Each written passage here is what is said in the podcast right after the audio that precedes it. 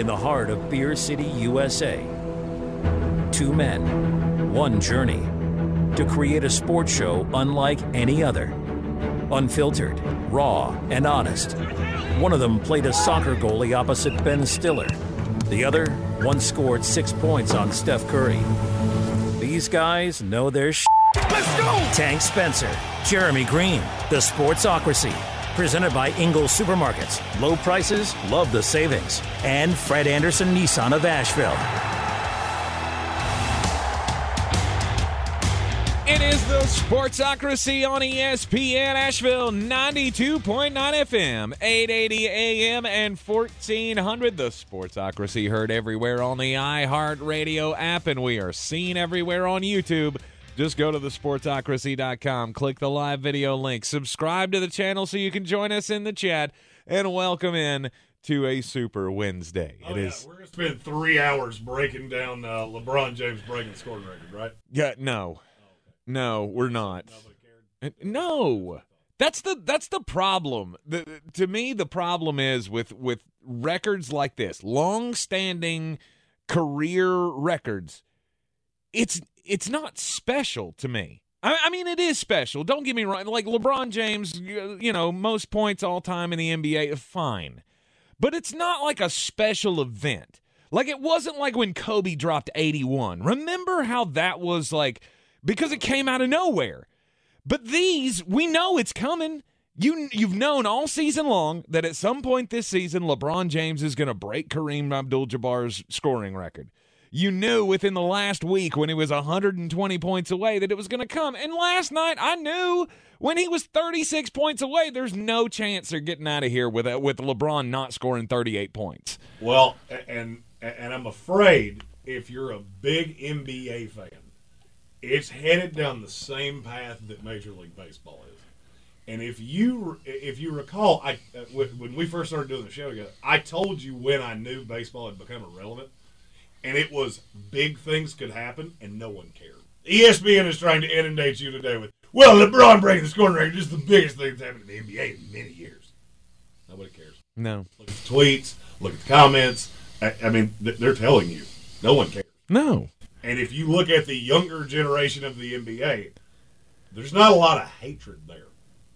Uh, You got Ja Morant, Luka Doncic. Every other star in this league is 28 years old or older, Mm-hmm. And there's not a whole lot coming. I mean, Victor Wembanyama, but is that the guy that's really going to make us all go, "Yeah, NBA, let's go"?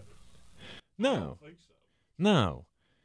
We have seen the greatest career that we're going to see since Michael Jordan. I mean, Fell off after Michael. Mhm. until you got LeBron, Mhm. and I'm very sure it's going to happen again. And this time, I'm not sure you come back from. it. well, I mean, I don't know. I, I mean, the Pro Bowl is in the same uh, Yeah. vein of your finals ratings. You're as far as ratings go, yeah, I, I don't, I don't know that I ever foresee a heyday coming for the NBA again. It doesn't mean that it's n- right. It doesn't mean that it's not interesting. It's just we don't we don't care as much as as we used to as a populace. Eh, I mean, I mean, the NBA is fun. I love Luka Doncic. I love watching. And I Luka, think- I love watching Giannis. I love watching the, the Joker. And I think Luka and Ja and uh, throw in uh, Joker as well, Nikola But Jokic. Like, an emotional attachment to these guys? not Do really. you know anybody who lives and dies by the NBA schedule? I Oh, mean, I have to be home to watch the the Denver Nuggets on a Tuesday night. I know three. I know three like diehard NBA fans. The diehard NBA fans have to be there for every game, but for the most part, it's not. It's not consequential anymore. Like we have become a football society that is dominated by football, and it does not matter where the in the NFL draft is gonna draw more attention than the pivotal game seven of the NBA Finals. It- It's ju- it's a problem, and I noticed it. La- I mean, I had noticed it leading up to last night. I was curious to see how much of an actual reaction you were going to get, and it's been a tenth of what I thought it would be. Mm-hmm. But it's great. I mean, it's a great achievement. Kareem Abdul-Jabbar, the, the you know I heard uh, Greeny earlier today. Every every breath talking about how what a what an emotional moment it was when Kareem handed the basketball to LeBron, like passing the torch and blah blah blah blah blah. blah. Nobody cared. Nobody cared. Nobody cared. it's. I mean, it's. You you keep telling us with your eyeballs and with your your interactions and things like that what you care about, what you don't, Mm-hmm. and and it's just it's very obvious that can we talk about the NBA during the playoffs? Yeah, mainly because it doesn't compete with anything else. Mm-hmm. The the calendar of sports at this point is one of the most obvious things you'll ever see. You go NFL until about the middle of next week. Weird. When are we taking two days off? Yep. As soon as that's over. Yep. Then you slide into the the, the tournaments and and basketball basically gets the month of March with a sprinkling of off season. Then you go draft season, and then it's the the great destitute wasteland that is the summer months. Mm-hmm. I mean, I remember I remember when I started this little old radio venture doing a sports talk show on Saturdays on 570 WWNC. And that was one of the one of the hot button topics when you, you know, they, they tell you in the business take the layup. When there's a topic and everybody's talking about the topic, just take the layup. Don't try to squeeze in some other stuff. Just take the layup and talk about what everybody else is talking about. And week in and week out, we would have the LeBron James versus Michael Jordan debate, and on and on and on and on and on. It got to a point where nobody cares anymore. We beat that horse so badly that now there is there there is no argument in the NBA. There there is no hot button issue in the NBA anymore. And now Nope. with LeBron breaking the Kareem record, you can still have that debate if you want to, but But even now, does it really matter? Uh, but even now, you don't get the fervor for that. no. I remember five, six years ago, you would get the, the the the Jordan camp, you'd get the LeBron camp, and it would be it would be a visceral argument. You, I haven't had that with anyone in years. No, because we all we all retreated to our corners. We went, okay, we're never gonna we're never gonna convince anybody otherwise. And if I wanted to go LeBron James, the greatest of all time, now I've got all this laundry list, and now I've got the one thing, the one the the, the one record that people kept pointing to, saying it will never be broken, has now been broken.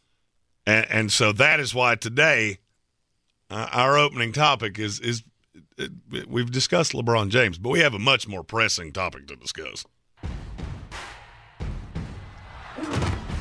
Time for the opening drive, and it's always brought to you by Fred Anderson Nissan of Asheville, 629 Brevard Road. Mention the Sportsocracy when you go in to get your new or certified pre owned vehicle from Fred Anderson Nissan of Asheville. Mention our show name, The Sportsocracy, and they will give you $250 on top of whatever your trade in is already worth. It's a hell of a deal for just being a member of the family. And whether you want a certified pre-owned like Tanks or a brand new Platinum Rogue like the one I'm currently driving, that I'm pretty sure will solve all of the problems in your life. That might be an over dramatization, but it is one of the fancy smanciest cars I think I've ever driven. And everywhere I go, people comment on this matte gray color that I've never seen on a car. And after a couple days, yeah, I've, I've fallen in love with this color. sharp. It's very, Very sharp. pretty. I love it. I absolutely love the color of it. I I would really love for mine to be the color of the uh, the Platinum 2023 Rogue that he's been driving around. But I'm good with black.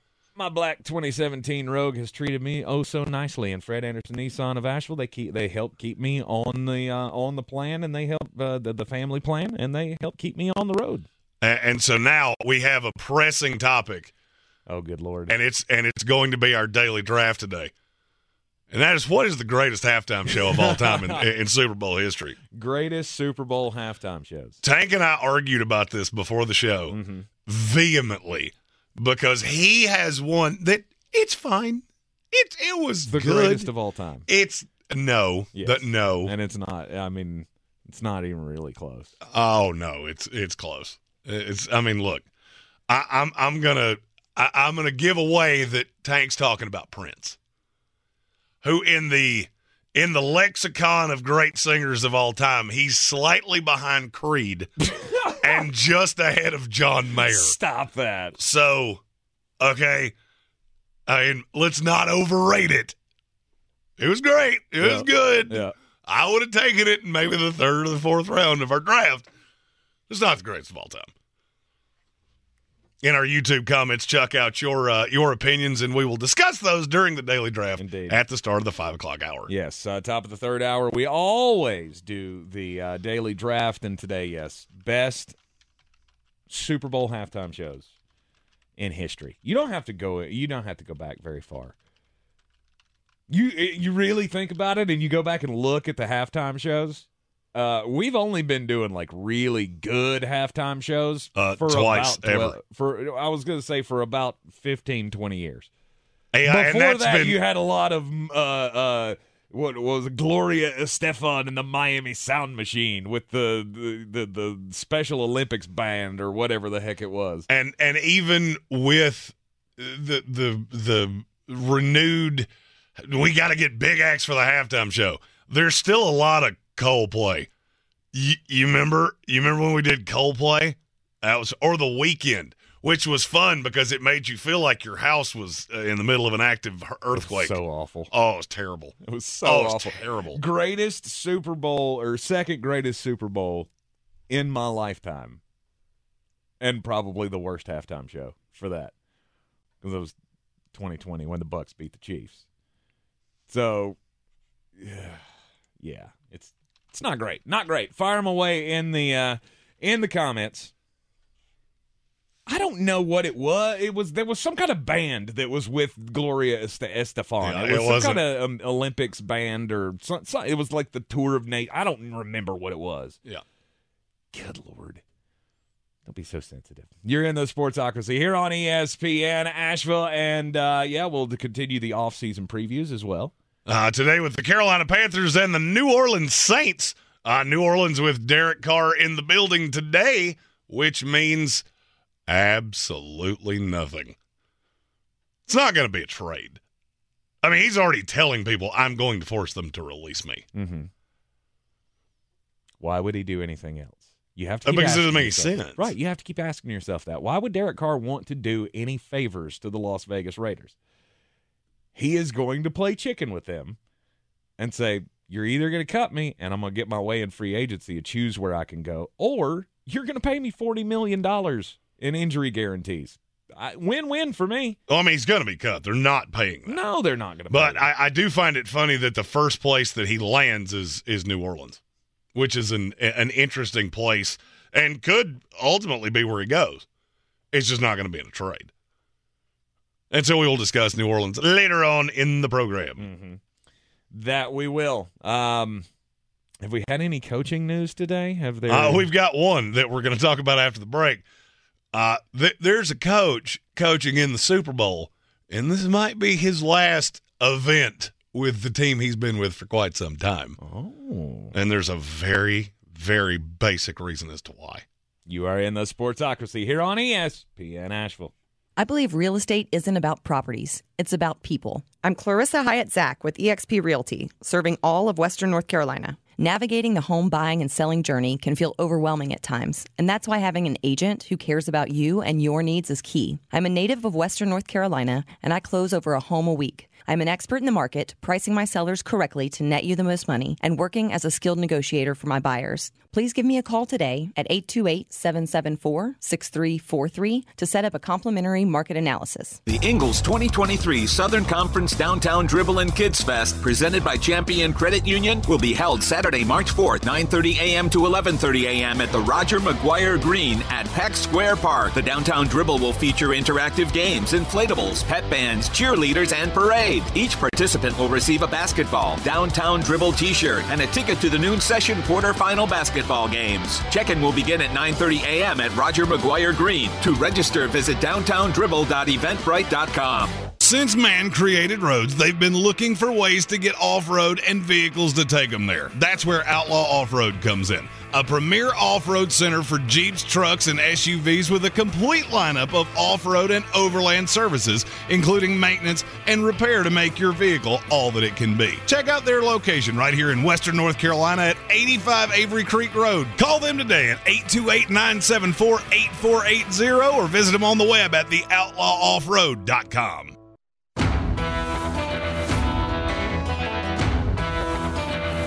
The Sportsocracy. Pull up your pants, take off the bra, and be a man. It is ESPN Asheville. It is the Sportsocracy, and we are coming to you live from the Ingles studio. So, Super Bowl 57 is just a couple of days away. And there's one coach in this game that may not be with his current team for much longer. It's it.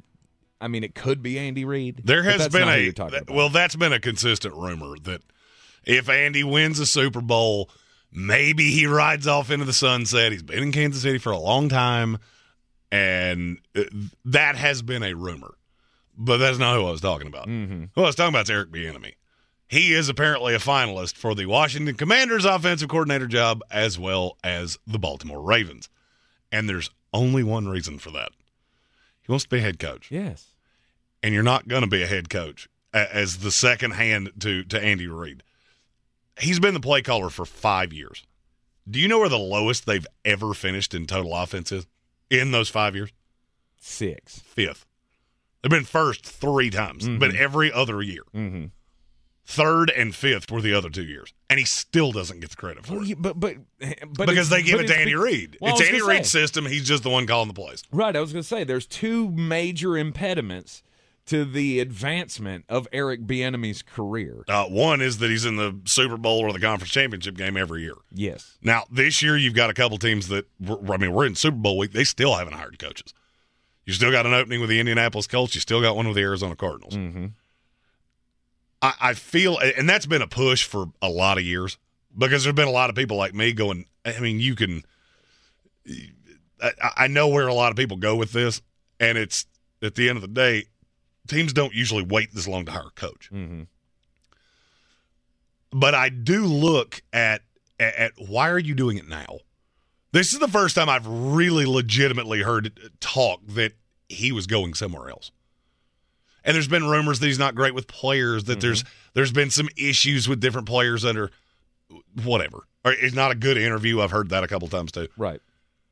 If you go to Baltimore and make it work with Lamar Jackson, or you go to Washington and make it work with Sam Howell, you will be a head coach one year from now. Absolutely. And I think it's the best decision he could make. If mm-hmm. Andy's not going to walk away, if now if Andy Reid walks away, he's the next coach of the Chiefs, and I don't even think that's debatable.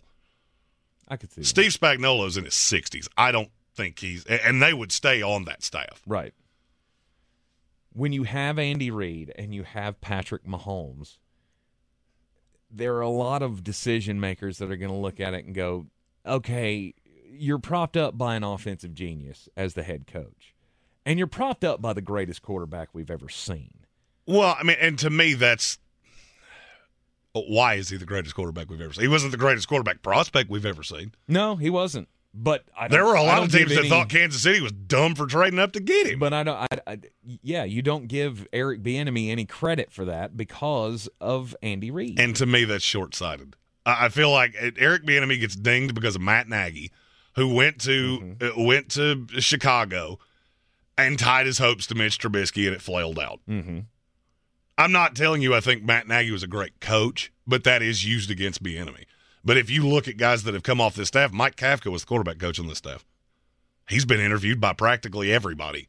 He's one of the finalists for the Cardinals. He may get that job. Wouldn't shock me in the least. Mm-hmm. I think it will be Lou Anarumo, but it, it could be Mike Kafka and wouldn't surprise me at all.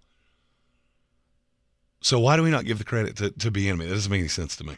because there's too there's too many yeah buts. There's the Andy Reid yeah but. There's the Patrick Mahomes yeah but. There's the Trav uh, the Travis Kelce, the Tyreek Hill. You got all the superstars yeah buts, and then you've got all of the other stuff mixed into it. Of he didn't interview well. There was this the really damning story.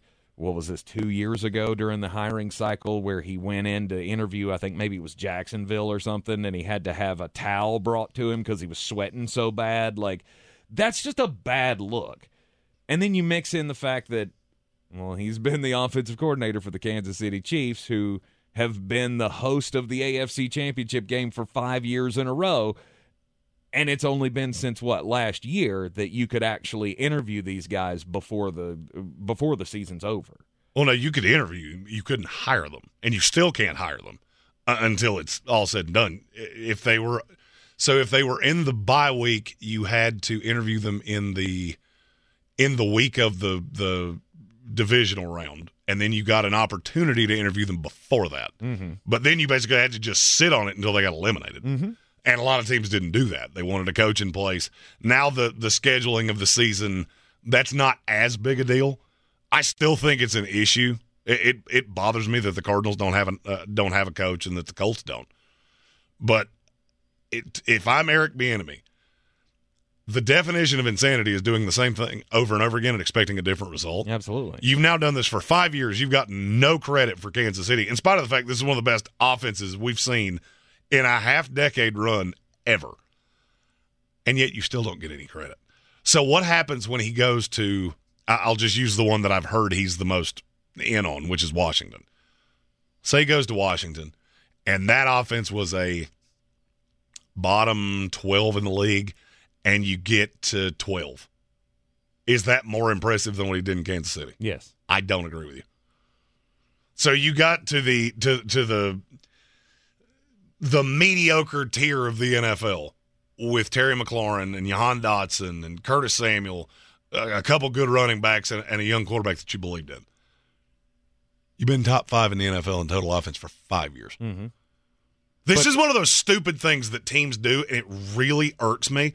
And it's how we wind up with I'm uh, let me Jeff Saturday becoming a head coach, or I'm trying to think of some of the really dumb ones over the years. Uh, well, we can hire him now, and, and and he's been a coach. I don't care if you've ever been a head coach. Sean McVay had never been a head coach. Goes to the Rams. Guess what? Fantastic. Mm-hmm. You know mm-hmm. why? Because he's really smart, mm-hmm. and so is Eric Bieniemy. And if it takes him taking a job with with Lamar Jackson or Sam Howell to show that to people, so be it. It's just really irritating to me that we come up with all of these excuses. Well, Andy Reid. Okay, Andy Reid wasn't this guy in, in Philadelphia. You do remember that, right? Those offenses were good. good. They weren't this good. Right. They were never in the stratosphere of this good. So all of a sudden he goes to Kansas City and becomes the savant of all offensive savants and could have any truck driver that you found at a rest stop calling plays and you think that's going to be just as good. That's stupid. And when I say it that way, it sounds really stupid, but this is the justification that I hear. Yeah, but well, I mean, Andy Reid had the uh, had the offense was already pretty good when Alex Smith was there, and then Patrick Mahomes comes in and just changes the game. And I think a lot of people look at Eric Bieniemy like we've talked about so many other coaches ever since Jim Harbaugh said it about Ryan Day. You're born on third base, and you think you hit a home run. Like, and so that's just not what I see here. I, I somebody. I mean, who you want to give the credit to? Okay, mm-hmm. the fact that it, all right. So let's just say, let's just say that it's all Andy, and, and uh, basically all Bieniemy does is carry around a play sheet and tell you what play to call. He's still been doing this for five years at the right hand of the smartest guy in this league. So you get no credit for that because Matt Nagy was a moron. Okay, then. And i will be honest with you, I don't even think he was that bad a coach. He just tied himself to a quarterback that was really limited. Mm-hmm. And he had two Pro Bowlers selected behind him, which made it look worse than it was. Yeah. Oh, and by the way, the Chicago Bears have been a historic train wreck for the last 40 years. Mm-hmm. So all of these, all of those things are held against Eric Bieniemy. And now he has to take another lateral move just to put himself in a position to be a coach a year from now. Yeah. It, Meanwhile, Todd Bowles got a second shot. Mm-hmm. It hasn't really made sense to me all these years why Eric Bieniemy hasn't gotten his shot. The only thing that I can keep coming back to is the yeah buts. And I mean, I could do that with anybody. Mm-hmm. I could do that with absolutely I've, I've anybody. Been top five. Okay. Well, you've also had the what uh, number one, number two greatest assembly of talent in the last five years in the NFL. And I would argue that uh, my argument to that would be, look, he doesn't this year. He's got Travis Kelce and a bunch of twos. Still the number one offense in the league. Got a sixth round rookie as your as your running back. Yeah, your line's fantastic, specifically in the interior. You've mm-hmm. got good tackles. It doesn't matter. The the two consistents or three consistents here have been Pat Mahomes, Andy Reid, Eric Bieniemy we tr- we just did a list of the top 10 quarterbacks all time. Pat Mahomes is already on it. He's 26 years old. Mm-hmm. Andy Reid is just it, it's blasphemy to say anything except waxing poetic about Andy, how Andy Reid's the smartest guy in the league. And yet Eric Bieniemy gets yeah buts. It doesn't seem to make a whole lot of sense to me. But then again, probably a third of the teams in this league are not very bright. So, and those are the ones that historically need a coach every two or three years. Yep.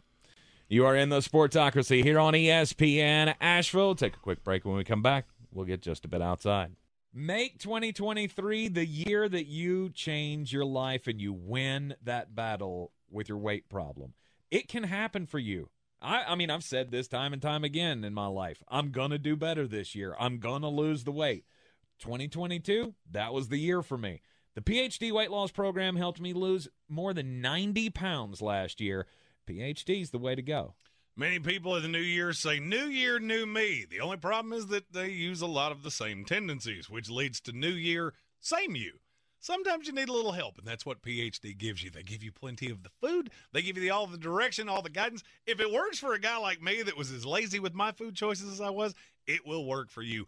PhD weight loss. I lived all of my adult life around the 300 pound mark, and now I'm down around 200 pounds, and I feel infinitely better, as you can imagine. Go to myphdweightloss.com today. It's myphdweightloss.com.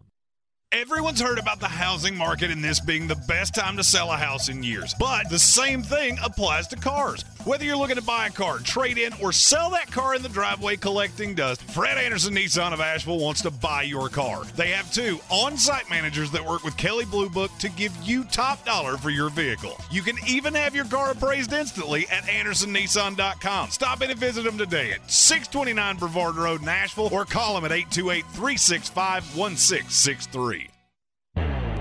Boy, you must be outside your mind. The Sportsocracy.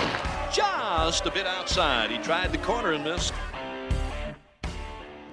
It is ESPN Asheville. You are in the Sportsocracy, and ESPN Asheville is your home for North Carolina Tar Heels basketball, and that's where I'm going to start with uh, with with with my just a bit outside today because uh, this has been the biggest letdown of a season for Tar Heel basketball in in in several years.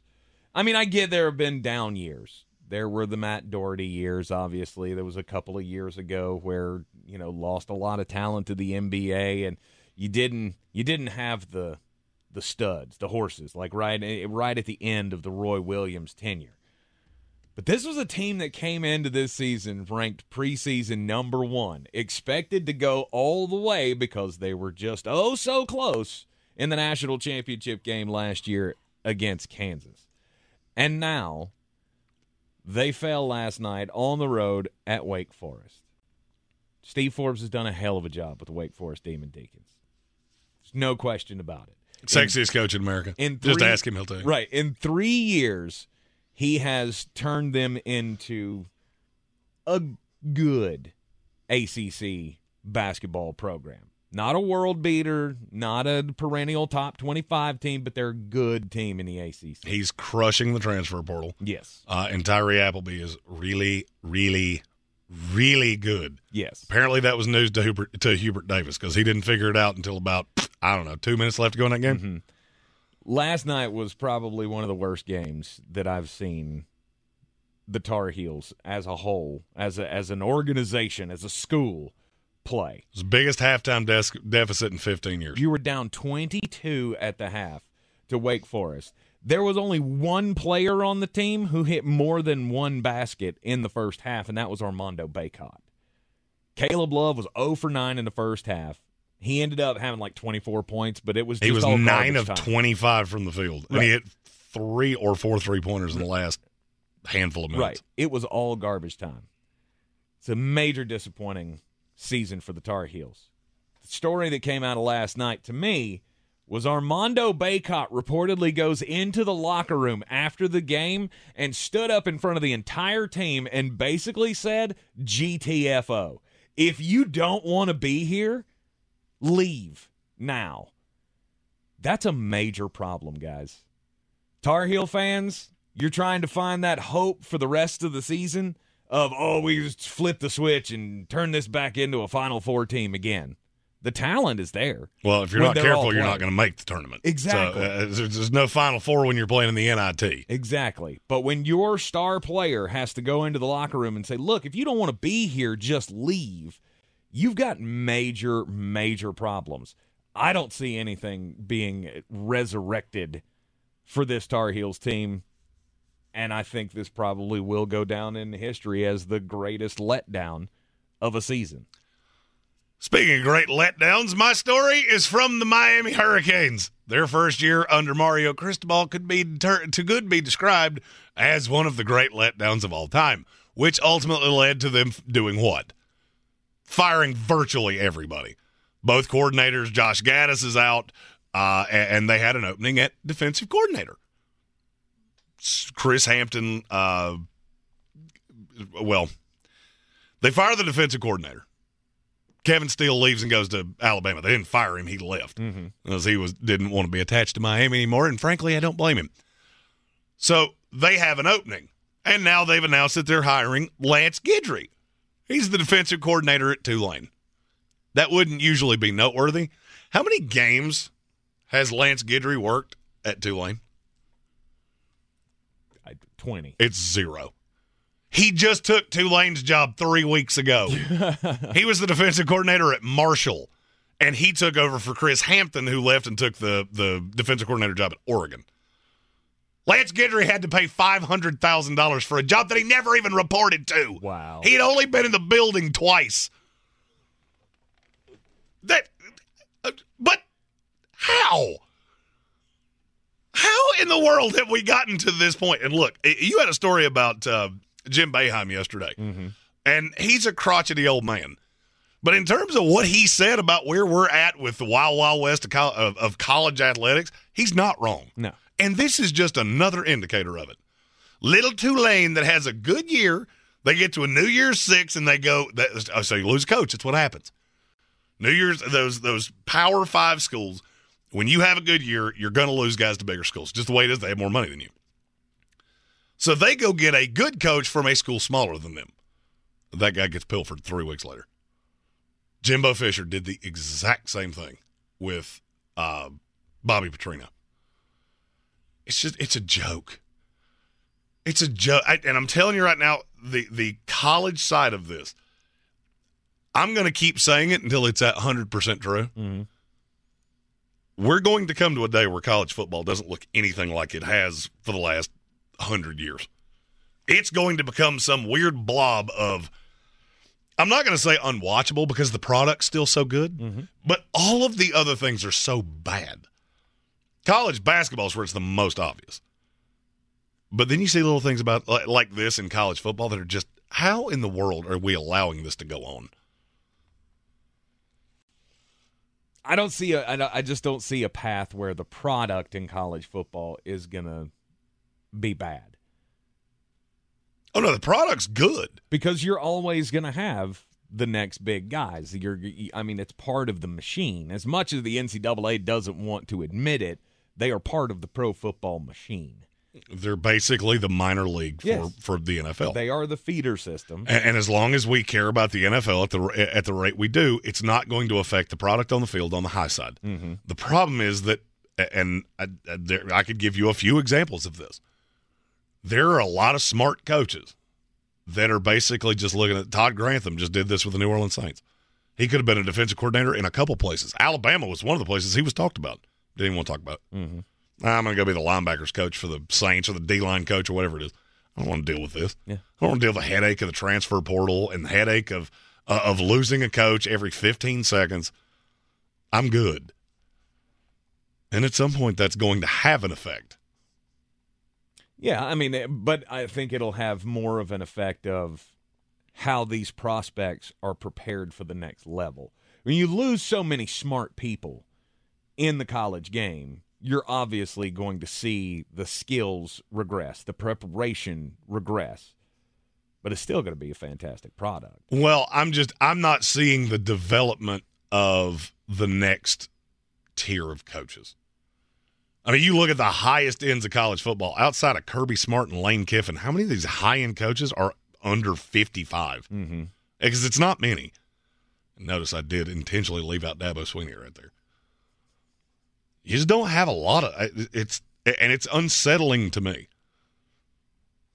And of course, the NCAA just they don't seem to care. Ah, it's fine. Again, what are you what are you going to do? Legislate it.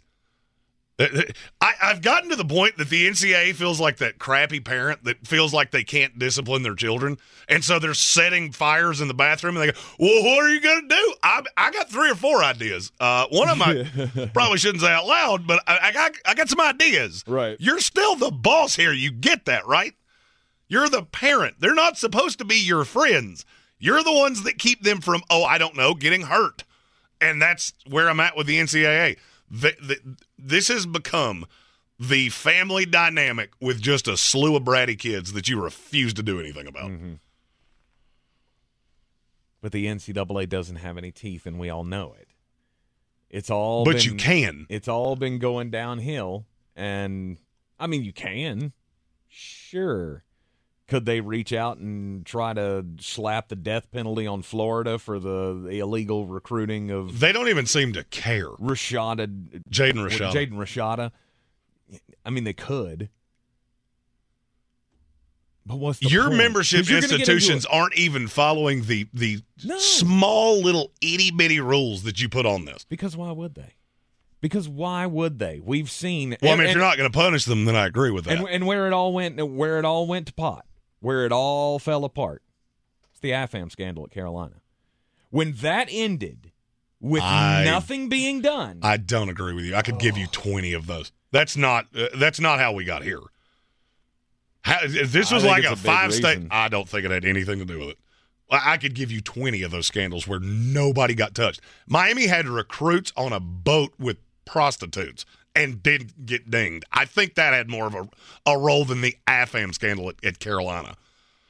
I mean, I could give you 20 of those. How many b- b- athletes do we know that played at high level college institutions that went, yeah, I had classes that I never stepped foot in? Mm-hmm. That, I'm not breaking news here. No. That's not new. What's new is now you've got these coalitions and these these uh, uh, uh, I can't think of the word now, but these entities that are handing out money. Okay, we, we didn't put a lot of rules on you because there's not a lot we can do about that. The Supreme Court said you cannot prevent these kids from from benefiting. Okay, that's fine. But that's like the kid that said, "No, I don't want to, to go to bed," and you went, "Cool, uh, here's some candy. Uh, here's some candy and some fireworks. Don't hurt yourself. I'm I'm going to go uh, outside and whittle." Mm-hmm.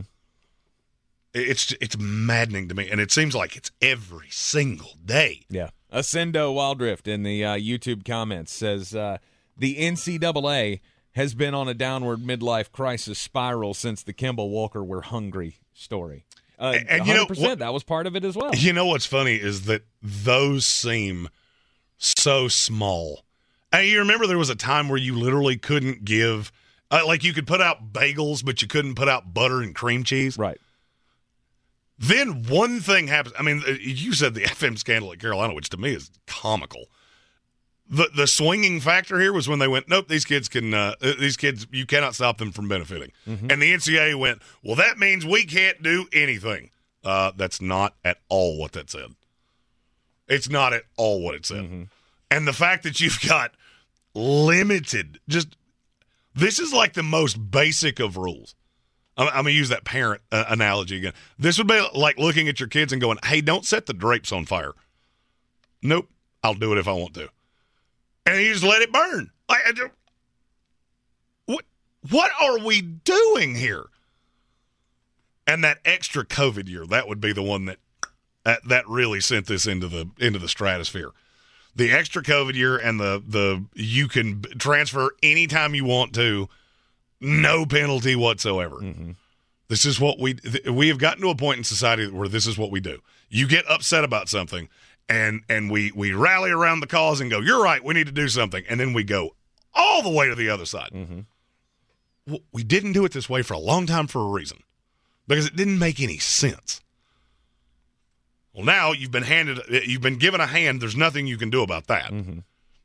But but you can at least have the, the the IQ of a bottle of salad dressing to not go, oh, this is fine. Yeah. It's sad when Jim Boeheim is the voice of reason with that. Now, did I agree how he said it? No. They're playing the game. You don't want to do that? Well, enjoy being 14 and 11 and probably losing to Florida State tonight. The Adidas pay for play scandal. All of that. That had more Had of a a, huge part. That had more of a role because basically, outside of a few people that wound up doing jail time, nobody. I mean, what did it affect Kansas? Kansas was at the dead center of that. Yeah, it hasn't affected them because So why the would you? NCAA has come up with more and more and more. Uh, you know, the, what was it? The uh, the the little group, the, the the the investigative group that they started, the the IARP. None of that has come to fruition,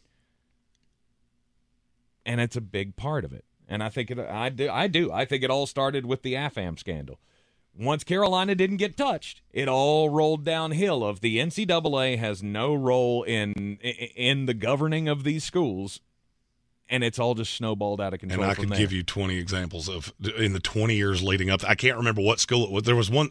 Bob Huggins basically never forced his players to go to class. He has a 0% graduation rate. He once had a team where not one player showed up to not one class. That was 20 years before anything that you just said. Mm-hmm. And I could give probably 30 of those examples. That's not what it is. We always knew that you didn't have the teeth there. Uh, student athlete, yeah, you can keep saying that until you're blue in the face. It doesn't make it accurate. Mm-hmm. That's not the. At this point, do we even care that these kids go to class? No. We, we've completely gotten past that. That's not the problem. The problem is that you have basically initiated free agency with no cap whatsoever and no repercussions to anything. It is getting, and I- I've noticed this setting up for the draft. It's getting so hard for me to remember where kids went to school. There are a handful of players in this class that have gone to four institutions in four years Yes. or five years. The two I'm thinking of, it's in five years. They've transferred three times. It's crazy. And, and just nobody said, oh, it's, it's fine because the national championship game was still great. Okay. I've been right about this from literally the first time it ever came out of my mouth. It has gone exactly how I said it would. And it's actually matriculated quite quicker than I ever would have thought it would. Mm-hmm. If you don't, I'm telling you right now, if you don't get a handle on it, you're going to have 40 membership institutions before it's all said and done. Yeah. One thing you definitely have to get a handle on though is your weight problem. If you've been struggling being over uh, being overweight, being obese for much of your life like I have, PhD weight loss is the way to go. They are the program that taught me how to live life differently and in 1 year I lost 90 pounds on this program. Hovering around the 200 pound mark, much better place to be in than being over 3 bills. I didn't have 90 pounds to lose. I had just always been a little chunky. I'd always been I'd been athletic virtually my whole life, and then in my 30s I stopped doing athletic things. But that didn't keep me from eating the same way, and it had caused some back problems, some sleep issues. Just over a year on this pro- program, I'm back to my high school weight, sleeping like a baby, and it's all thanks to the planning program of PhD weight loss. Go today to myphdweightloss.com. Find out how they can help you finally win the battle over the biggest enemy that you've had your entire life. Stop being overweight. Stop being unhealthy. It can be done. It's going to be a hard road, but that's why they have an amazing support system there to help you along the way and keep you inspired to reach your goal. MyPhDWeightLoss.com, PhD Weight Loss and Nutrition, the official partner of the Clemson Tigers and their fans. You are in the Sportsocracy here on ESPN Asheville. Coming up in the next hour, we are going to be talking about the uh, Super Bowl, obviously, Super Bowl 57. And it's time for another position by position breakdown as we'll talk about the Chiefs' offense against the Eagles' defense. Exact reverse of what we did yesterday. See how we did that? Stick with us. Jeremy's Bangers also coming up next. It's time to discover the convenience and time savings of contact free pickup with Ingles Curbside. Just visit shop.ingles-markets.com or download the app. And your Ingles personal shopper gets to work with specialized training on how to select the freshest items for a pre scheduled pickup. They'll even text you with updates. You pull up to a designated space, and your personal shopper delivers your items right to your vehicle. Fresh, fast, and affordable. It's all in the bag. Ingles, low prices, love the savings. When I finally drove the old car into the grave, I knew there was only one place I was going to go Fred Anderson Nissan of Asheville, home of the family plan. And yes, they treat you like family. I went in, told them what I was looking for, told them my budget, and in no time, I was signing the paperwork on my certified pre owned vehicle. They have the area's largest selection on quality pre owned vehicles and certified Nissans. They go through a 167 point inspection, so you know it's not going to let you down. They gave me the Carfax report, so I know the history of my vehicle. And the Fred Anderson family plan gives me things like oil changes and car washes and loaner cars if I have to have major work done on the car in the future. For me, buying a car has always been an intimidating thought, but the folks at Fred Anderson Nissan of Asheville made it super easy. Don't be like me. Don't wait till the last minute to get a deal done. Go to AndersonNissan.com or stop by the showroom at 629 Brevard Road. And don't forget to mention we sent you from the Sportsocracy and get a $250 bonus on your trade in at Fred Anderson Nissan of Asheville. Tired of getting dinged by monthly fees on your checking account? You need Simple Checking from Home Trust Bank. With Simple Checking, you get all the essential checking services for free, including 100% online access and a free Visa debit card. It's everything you need from a checking account, but no hoops, no surprises, no monthly fees. Stop by today or call 800 627 1632. Simple Checking at Home Trust. Ready for what's next. Member FDIC Equal Housing Lender. Rogue Combat Club, Asheville's home for comprehensive martial arts training, has a goal for our community one that's stronger, more fit, and unwavers in its support of one another. Rogue Combat Club's instructors have competed at the highest levels and offer classes for everyone from young children to adults in Brazilian Jiu Jitsu, Muay Thai, and wrestling. Rogue Combat Club classes can help you boost your self confidence and self defense skills while weeding out the egos and intimidation found at other gyms. Join today at RogueCombatClub.com. Coffee closes on. Get him the money. Then when you get the money, you get the power. That watch costs more than your car. Then when you get the power, then you get the woman. My biggest takeaway from last night wow, North Carolina is awful. And I'm not sure they even belong in the tournament. The fighting Steve Forbes demolished them last night, even if the final looked close. Two and three last night were heavier on the NBA tonight. This is Green on Green, brought to you by Ingles Markets. Low prices, love the savings. Number 23, Creighton is a four point favorite tonight at Seton Hall. It was a slow start to the year for a Creighton team that many thought would be a legit Final Four contender this year. The Blue Jays absolutely blew out Seton Hall when they played this game earlier this year, 83 to 61. And I don't see any reason that that same isn't going to happen tonight. Creighton's up to 12th in the KenPom rankings, and that is with them being the 12th unluckiest team in college basketball, according to KenPom. They're heating up at the right time, but Vegas isn't giving them the credit they deserve yet. I'll take Creighton, give the four, they win going away to the NBA. The Sacramento Kings are a nine point favorite tonight at Houston. Over unders 240. If it ain't broke, don't fix it. I gave you the same pick a couple nights ago, and it covered easily on both sides. No reason to think the same won't hold true tonight with the second game back for De'Aaron Fox and the Rockets still being absolutely dreadful defensively. Kings win in a romp. I'll lay the nine. I'm going over 240. The Golden State Warriors are a two and a half point dog at Portland tonight, over under 234 and a half. The Warriors are third in the NBA in pace over the last 10 games, and I look for that to continue tonight in Portland. With no use of Nurkic for the Blazers, look for both of these teams to play small and fast, which will easily carry the over. Now, for who wins, that's a little tougher to figure out. The Warriors are absolutely awful on the road. 7 and 20 away from the Bay this year, but Portland hadn't exactly been a juggernaut at home either. I do look for Damian Lillard to get whatever he wants, but I don't think it's enough. Look for a big back and forth between him and Jordan Poole, and this should be a rare watchable late game in the NBA. Give me the Warriors plus two and a half. They went outright, and this game goes over 234 and a half.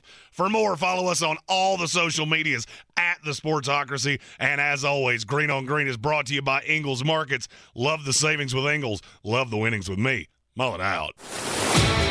He's a degenerate gambler. You are a smelly pirate hooker. And he's cheaper than oxygen. He's useless. But somehow, they make it work. Jeremy Green, Tank Spencer. There's no holding back in the Sportsocracy. Presented by Ingles Supermarkets and Fred Anderson Nissan of Asheville. Live in the Ingles studio on ESPN Asheville 92.9 FM, 880 AM, 1400 and everywhere on the iHeartRadio app. We are the Sportsocracy. Don't forget to see us every time we're live here in the Ingles studio on YouTube. Just go to thesportsocracy.com. Click that live video link. Subscribe to the channel. You can join us in the chat. Plus, you get those alerts whenever we are live. And it is Super Bowl week. We continue our breakdown of the game as the Kansas City Chiefs and the Philadelphia Eagles will kick it off at 6:30 on Sunday. And don't forget, you can join us in the Sportsocracy at the Village Porch. 41 North Merrimon Avenue. We will be hanging out there in the afternoon, all through the evening, throughout the halftime show as well. Uh, I, may I- need, I may need silence for that. I, I'm uh, oh, good lord. I may I may need silence. My girlfriend's going to be on the halftime show, and I've and and I need some. Oh respect, yeah, okay? I, I I can't wait for the Rihanna halftime show. Really looking forward to two years from now when we get Taylor Swift. That'll be awesome. Best halftime shows is what we're going to be doing in the daily draft today at the top of the five o'clock hour. And don't Tank somehow has already lost, and he's only made one pick. not true. Not even kind It's, of true. it's almost hard to wrap your brain around. And I can't wait to see how long it takes before he takes Coldplay or the Red Hot Chili Peppers. It won't be long. It won't be long. Ugh. Ugh. Greatest halftime shows of all time. Daily draft coming up at the top of the five o'clock hour. But let's talk about the actual game. So yesterday we talked about the Eagles' offense against the Chiefs' defense. Now today, let's do the flip side. Chiefs' offense against the Eagles' defense. The Eagles' defense is number two in the league, behind the San Francisco 49ers.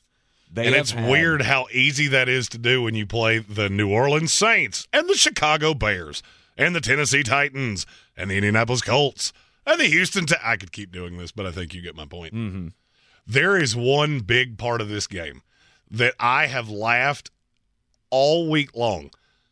That every Philadelphia Eagle fan that likes to call me an idiot say, "Oh, you're going to eat crow when we beat Kansas City senseless."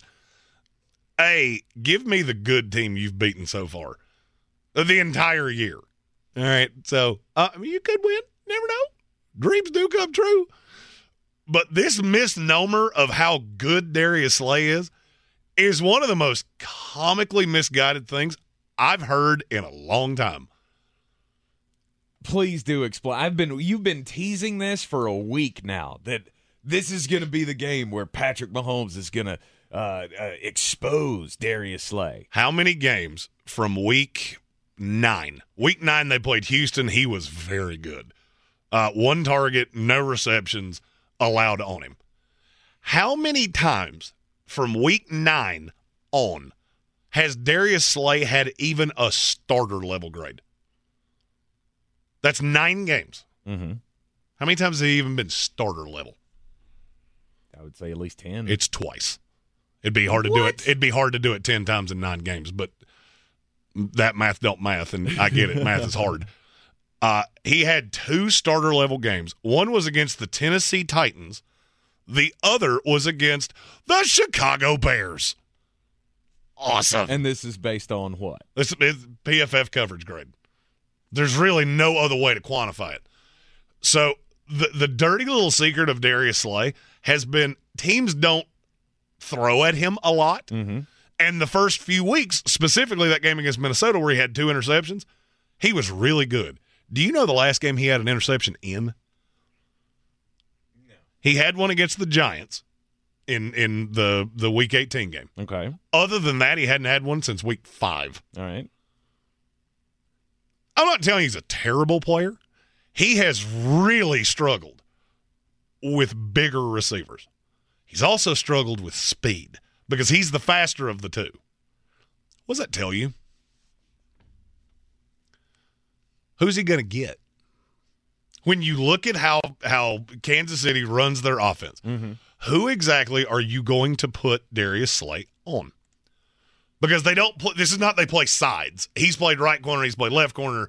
He's doesn't play much in the slot, but so that means he's probably not going to get Juju because So Juju gets what? plays most of his in the slot Kadarius Toney, MVS. or MVS. That's the one that scares me.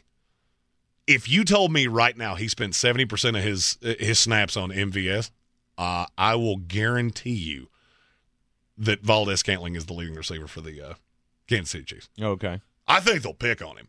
Bradberry can't keep up with him. That's who would make more sense, but it's it's more likely that he's going to see probably Justin Watson because he does play on the outside a lot.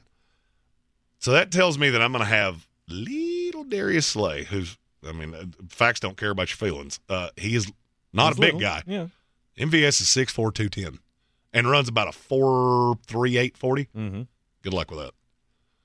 Good luck with that. And they really don't like providing safety help. Mm-hmm.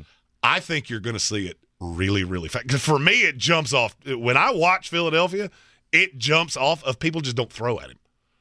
And it's it's not really because they're scared.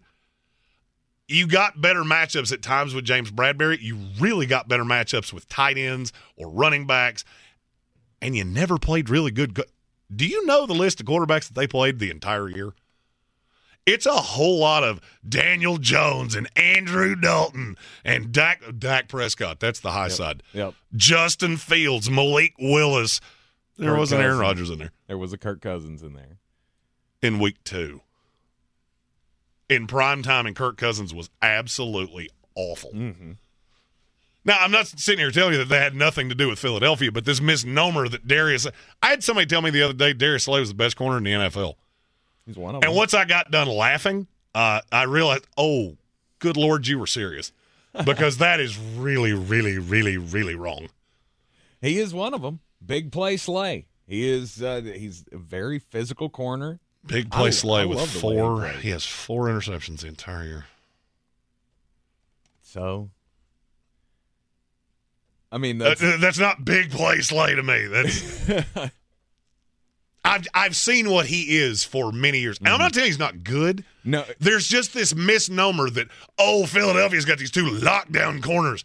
No, they have a really good pass rush, and they have played some horrendous lines. Now you were talking yesterday about Kansas City using the wide nine. They barely ever do that. Philadelphia does, and I will say I think Philadelphia has an advantage on the ends when it's Andrew Wylie, Orlando Brown against a, a slew of pass rushers, whether it's Haason Reddick. Um, no matter Graham. doesn't matter who they throw at you. Yeah. They have some really good pass rushers. The problem is nobody has heated up Pat Mahomes all year long. Oh, they've given up so many pressures. Yeah, what do they what do they result in? That's the problem with Pat Mahomes is that I told you yesterday how discrepant Jalen Hurts was under pressure. Yeah, Pat Mahomes doesn't have that problem because he's got over a 90 quarterback rating when being pressured. I'm not telling he's better under pressure, but he's better under pressure than practically any quarterback in the NFL. Mm-hmm. And I just don't think you have these two stalwart corners that everybody makes this out to be. Yeah. See, I. And I- Philly, Philly, the podcast. I, you know what? That's points. Slay's like number eight or nine uh, uh, in the uh, in the top ten corners. I, I would agree with that. Sure. I, I would 100 percent agree with that. The problem is that Marquez Valdez Scantling is like the definition of the receiver he can't deal with, and you don't have another opportunity. I also saw he said we lost our starting slot and safety within that within that time frame. Exactly. Exactly. When it was just on him, and that's and I'm reading tea leaves here. That is what it seems to me that Jonathan Gannon is going to try to do in this game. Of you don't have any one receiver that really scares us, mm-hmm. so we have to play the matchups and and avoid Bradberry winding up on MVS because he will burn him like toast. If you, I mean, you can jam him and probably keep him from hurting you that much. But if he gets over the top on you, Bradberry's cooked. Straight foot speed, you're not going to. no shot. Right. So you'll have to play him slightly off. Mhm. And Pat Mahomes has shown he will eat that alive. And you got Avonte Maddox back there. You got C.J. Gardner Johnson. And Like- where I was headed with this was, and I got to give Philly Philly the podcast here. It, you beat me to it. When he didn't have the safety help, he didn't look like the same guy. You can't have safety help with Philadelphia, with with Kansas City. They will kill you. They will absolutely annihilate you with Travis Kelce because he's too fast for linebackers and he's too big for safeties. And, and I'm looking at Andy Reid. I'm looking at Eric Bieniemy going, okay, I see this. I really struggle to believe that you don't. Mm-hmm. Because that's what I want. I want you to give me Bradberry Slay on an island and, and try to double bracket Kelce, whatever the case may however it is you want to do this. Mm-hmm. If you're going to try to shut down Travis Kelce, that's cool. because this is what Kansas City's done all year long. I don't care about your uh, your two corners. I've got Juju in the slot. I've got Kadarius Toney I can do whatever with, and I don't think this is the the advantage that Philadelphia seems to be playing it off to be. See, I I feel like Philadelphia has the advantage at just about every position in this game, other than quarterback and tight ends. There's not another group that I look at and go, Kansas City's better than Philadelphia. I think the D line is way closer than you think, and I would take Phil, and I would take Kansas City's linebackers and wouldn't think about it twice. Yeah, Nick Bolton's better than anybody you have. It's uh, and I agree, but it's still the weakest group. It's the weakest group that both teams have. I don't know. Obviously, I'm not the you know I, I, I don't have the, the, the, the crystal ball to tell you how this is going to go. I look at Philadelphia. I realize they didn't play a great schedule this year. They played an awful schedule. I get it, but they were still pretty damn dominant all year long. And I don't know that it's that big of a that big of a change that they're going to have to face a top offense. So you don't think just, there's a big difference between the New Orleans Saints and that's the, not what I'm saying. What I'm saying is I don't think it's going to matter that much. This system still works regardless of the power of the offense you're going against. And see that's what's that's what's getting me is okay, so uh, I'll I'll I'll give you an example. If I buy a new car and I tell you how fast this car is. And the only thing I ever race are Huffy bicycles and kids on skateboards. Are you really seeing how fast this is, or am I just faster than something that can't keep up with me? I haven't seen you do this all year, but look what they did against Justin Jefferson. Go back and watch that tape. Mm-hmm.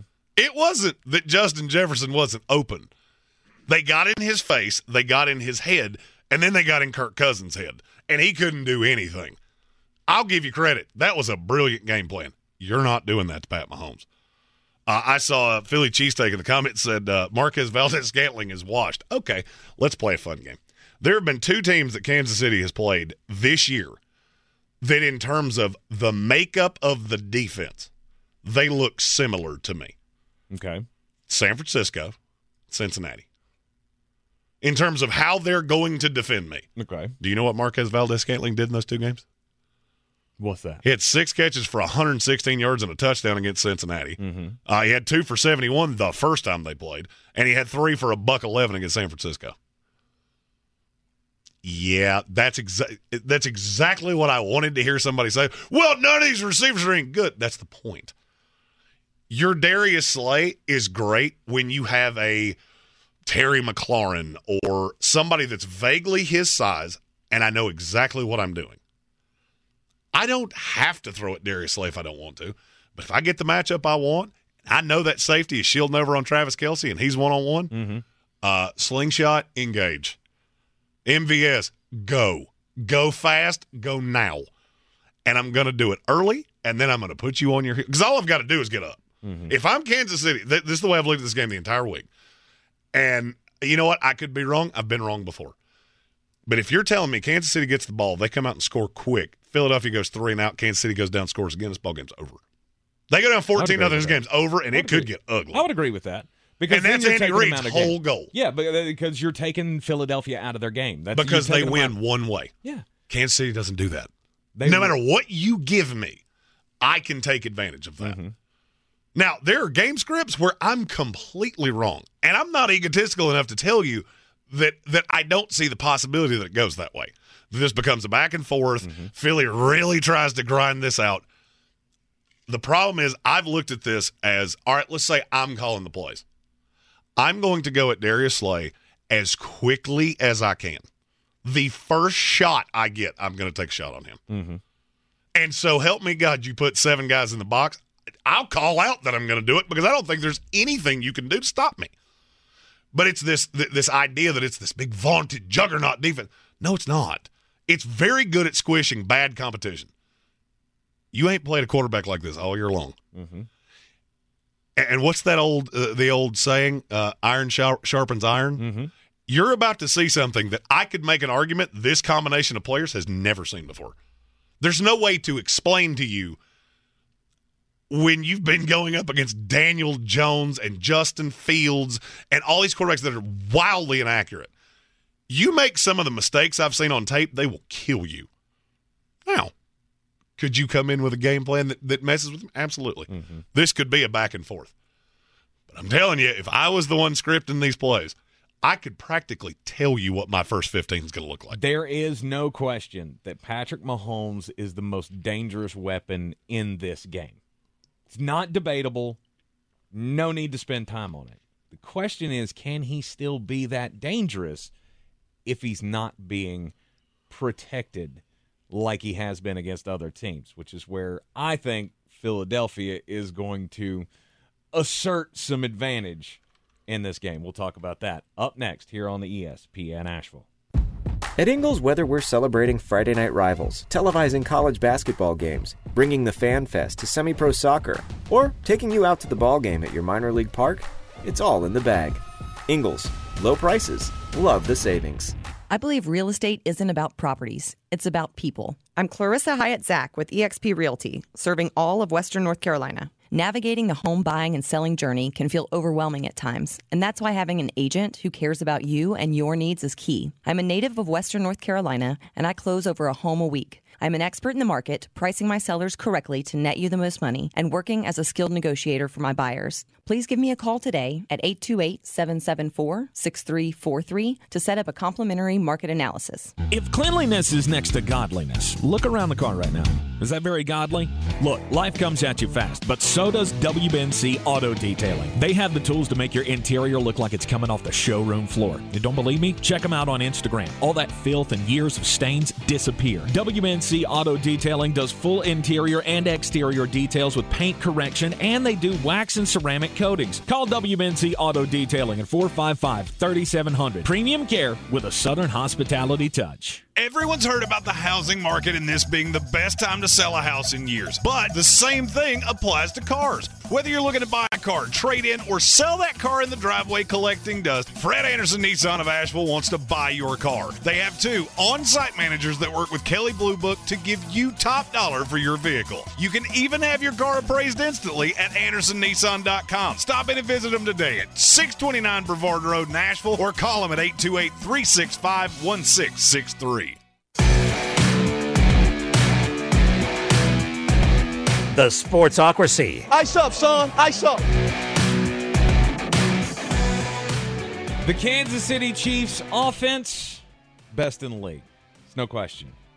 Going up against the number two defense in the league in the Philadelphia Eagles. 6:30 is the kickoff on Sunday, and we will be at the Village Porch, 41 North Merrimon Avenue. You are more than welcome to come on down and join us for all of the libations. The uh, I was there last night. It sounds like uh, my arm might get a, a, a workout. The, the there, there might be some uh, might be some quarterback challengey things happening out in the old parking lot.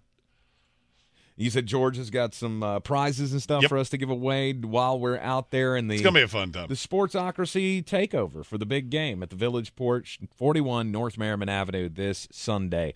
Please come on out and join us. We would love to see you and uh, you know enjoy the game.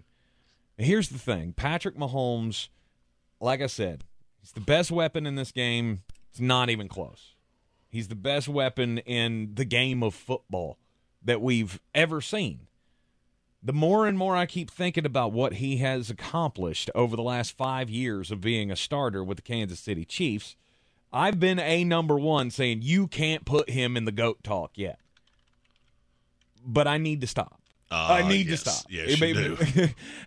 I mean, I've finally come to the realization. Like, if he wins this Super Bowl, uh, yep, that'll be two Super Bowls in five years. You've hosted the AFC Championship game all of those years. It's hard to argue with a start like that, and then tack on the fact that he's only 26 years old and he's got many, many more years ahead of him. I'm not worried about the ankle. Uh, somebody mentioned in the comments about the high ankle sprain. I mean, yes, could he be hobbled? Absolutely. Hobbled, I would struggle to believe. You And when I say hobbled, I mean it's it's just going to be he's going to be less explosive than he normally is. It's going to cut down on some of the get outside the pocket and create with the sidearm throws and the behind the backs and the no looks and whatever else he can pull out of his little bag of tricks. But I think it will matter. I think it will matter because this is a the, this front for the Philadelphia Eagles. They can get home against this offensive line. Kansas City. How many Chiefs times has Pat Mahomes been sacked all year long? Uh, I don't know, eight. That is Did the I worst, nail it? That is the worst guess of all time. Been sacked 29 times Okay. all year. All right. He's played against who are the best defenses in the NFL? Uh, San Francisco, Yeah, Philadelphia. hold on, hold on. Uh, played San Francisco. Uh, Mm-hmm. 25 of 34, 423 yards, three touchdowns. They breathed on him once. Mm-hmm. Yeah, that's a that's a pretty good pass rushing team. That's really built a lot like Philadelphia. Uh, somebody asked in the comments, who has a, a, a cornerback that's I, I didn't say they did. didn't say they did. Their goal was to get after you with four. It's what San Francisco tried to do because that's what they do. Oh, it was name me a name me a cornerback that plays for San Francisco or Cincinnati that's as good as Darius Slay. Well, Charvarius Ward would like a uh, he would like a, a word. I didn't say he's as good, but he's. It's not Mm. like I'm talking about Sauce Gardner and and uh, Jeff Okudah here. So right, it's not that discrepancy. No, it's not. I And think that's the thing that's rubbed me so wrong is that you're making this out like you have Sauce Gardner and Darrelle Revis in his prime out here. That's not what this is. No. But it's not far off from Sauce Gardner and DJ Reed. Yeah.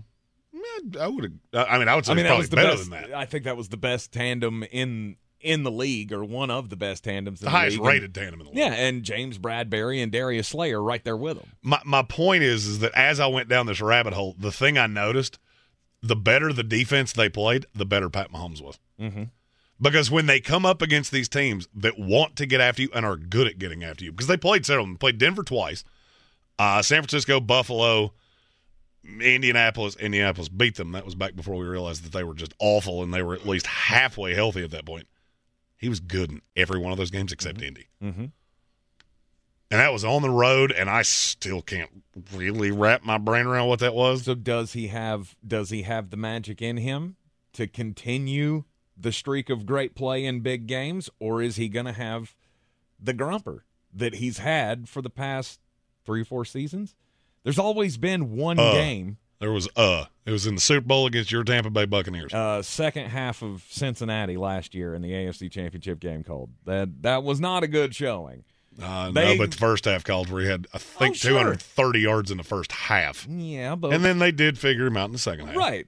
And Lou Anarumo put the schemes out Mm-hmm. there and just kind of, I don't want to say befuddled him, but I mean, it, it, it, it obviously the second half adjustments made played a major role in Cincinnati coming back and winning that game. And if it wasn't for Joe Burrow being special, they still won. I don't see that with Jalen Hurts. I've never seen it. Mm-hmm. Somebody said, "Oh, they've won multiple different ways." What? Because they had because he had four 300 yard passing games against three of the four worst defenses in the league. Mm-hmm. That- that is technically happening winning here. in multiple ways. That is technically winning in multiple ways. when Okay, Jalen Hurts can be the the star of the team and get it done with his arm, it, it takes away a little bit. But no, I mean the the point here is that Philadelphia they want to run the ball. That's the, that's their a number Mm-hmm. one goal. They are the most efficient team in the NFL at running the football. They've also become one of the most efficient teams at stopping the run over the last nine, ten weeks of the season. Against who exactly?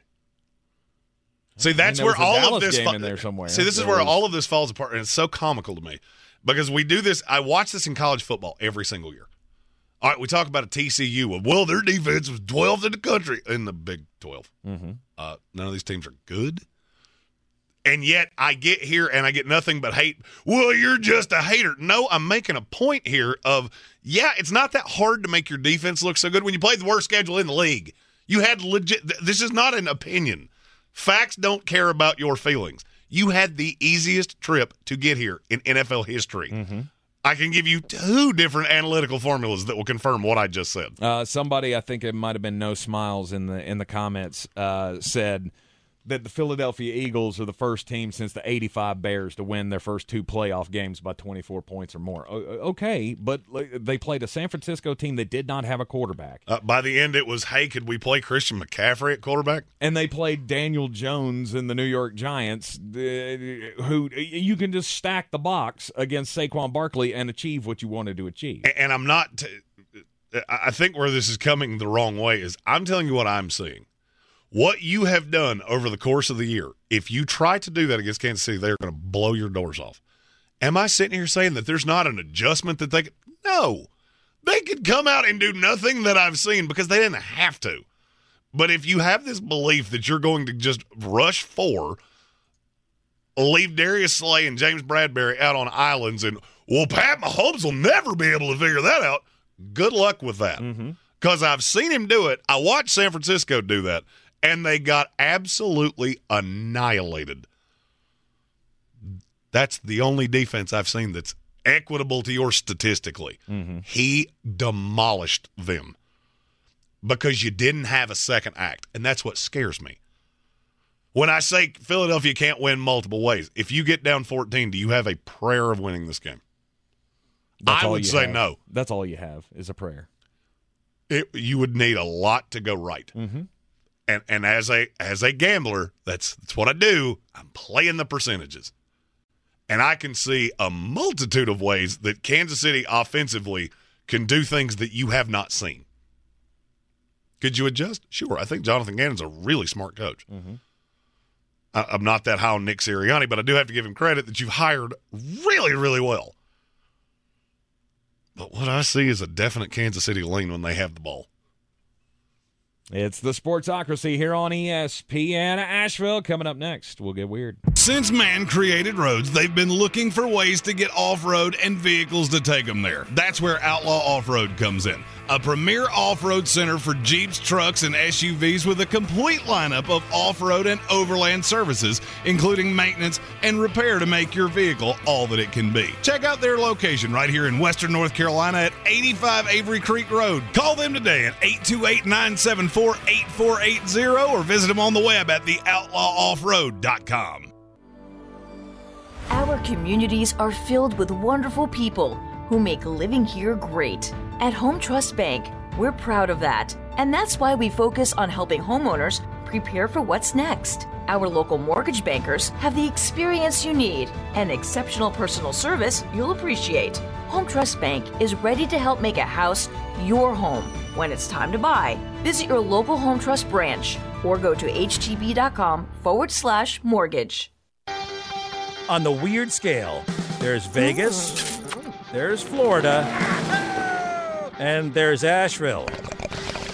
Let's get weird, Asheville. All right, Jeremy, you love to play the fun game of name that state. Florida. Uh, bingo. Uh, it's really not a fun game when it's always Florida. Well, of course it's always Florida because, I mean, okay. You okay? They do we all st- know. They do stuff different right. in Florida. Right. We all know. Uh, the, th- this is just hilarious to me. So Tom Brady made his, of course, his retirement video, and there was a guy that actually went out and did like did the configuring of the YouTube video that he put out announcing his retirement on the beach and claims to have captured the retirement sand the sand on which Tom Brady sat or knelt down as he was making his emotional farewell 14 second uh, I'm not doing the big long email thing again. I'm just saying goodbye. Bottled it and is trying to sell it on eBay for a hundred thousand dollars. For a hundred thousand ninety nine thousand nine hundred and ninety dollars. And here's the the funnier part of this to me is that people are treating this like like actual news organizations are treating this like that price means anything. If you've taken a look at anything on eBay in the last 4 years, I didn't know eBay still existed. It I was being gets really listed for these crazy amounts, but it never, it never pays off. So this guy, he puts up the bids, or he puts up the the the, the auction. Ninety nine thousand nine hundred dollars is the asking price for the bottle of retirement sand from the beach where Tom Brady made his video, and it got some, it got a little action, had a little bit of action for the first couple of days. I don't know what's happened since then. Maybe it's the eBay going, yeah, nobody's paying this. You can't list it at $99,000 anymore. But now you go to the actual listing of the bottled sand. Would you like to take a guess at the current uh, starting bid price for the bottle of sand? Eight dollars. It's a little higher than that. Eighteen dollars. Six hundred and seventy-seven dollars. Ugh. And how many bids has it gotten in the last week? Zero. I'm actually shocked about. I'm shocked somebody hasn't gone. Oh, I have to have that. Maybe people are smarter than I give them credit for. I would hope so. Because when I first saw ninety-nine thousand dollars, when there's no chance, there's no chance anybody's going to spend that kind of money on a bottle of sand that Tom Brady may or may not have touched with his feet, with probably with shoes on. Like, I could see you getting more for sand that maybe Tom Brady went to the bathroom in. Uh, I w- that would make more sense to me than this is the exact sand. So stupid. I don't claim to be a movie producer.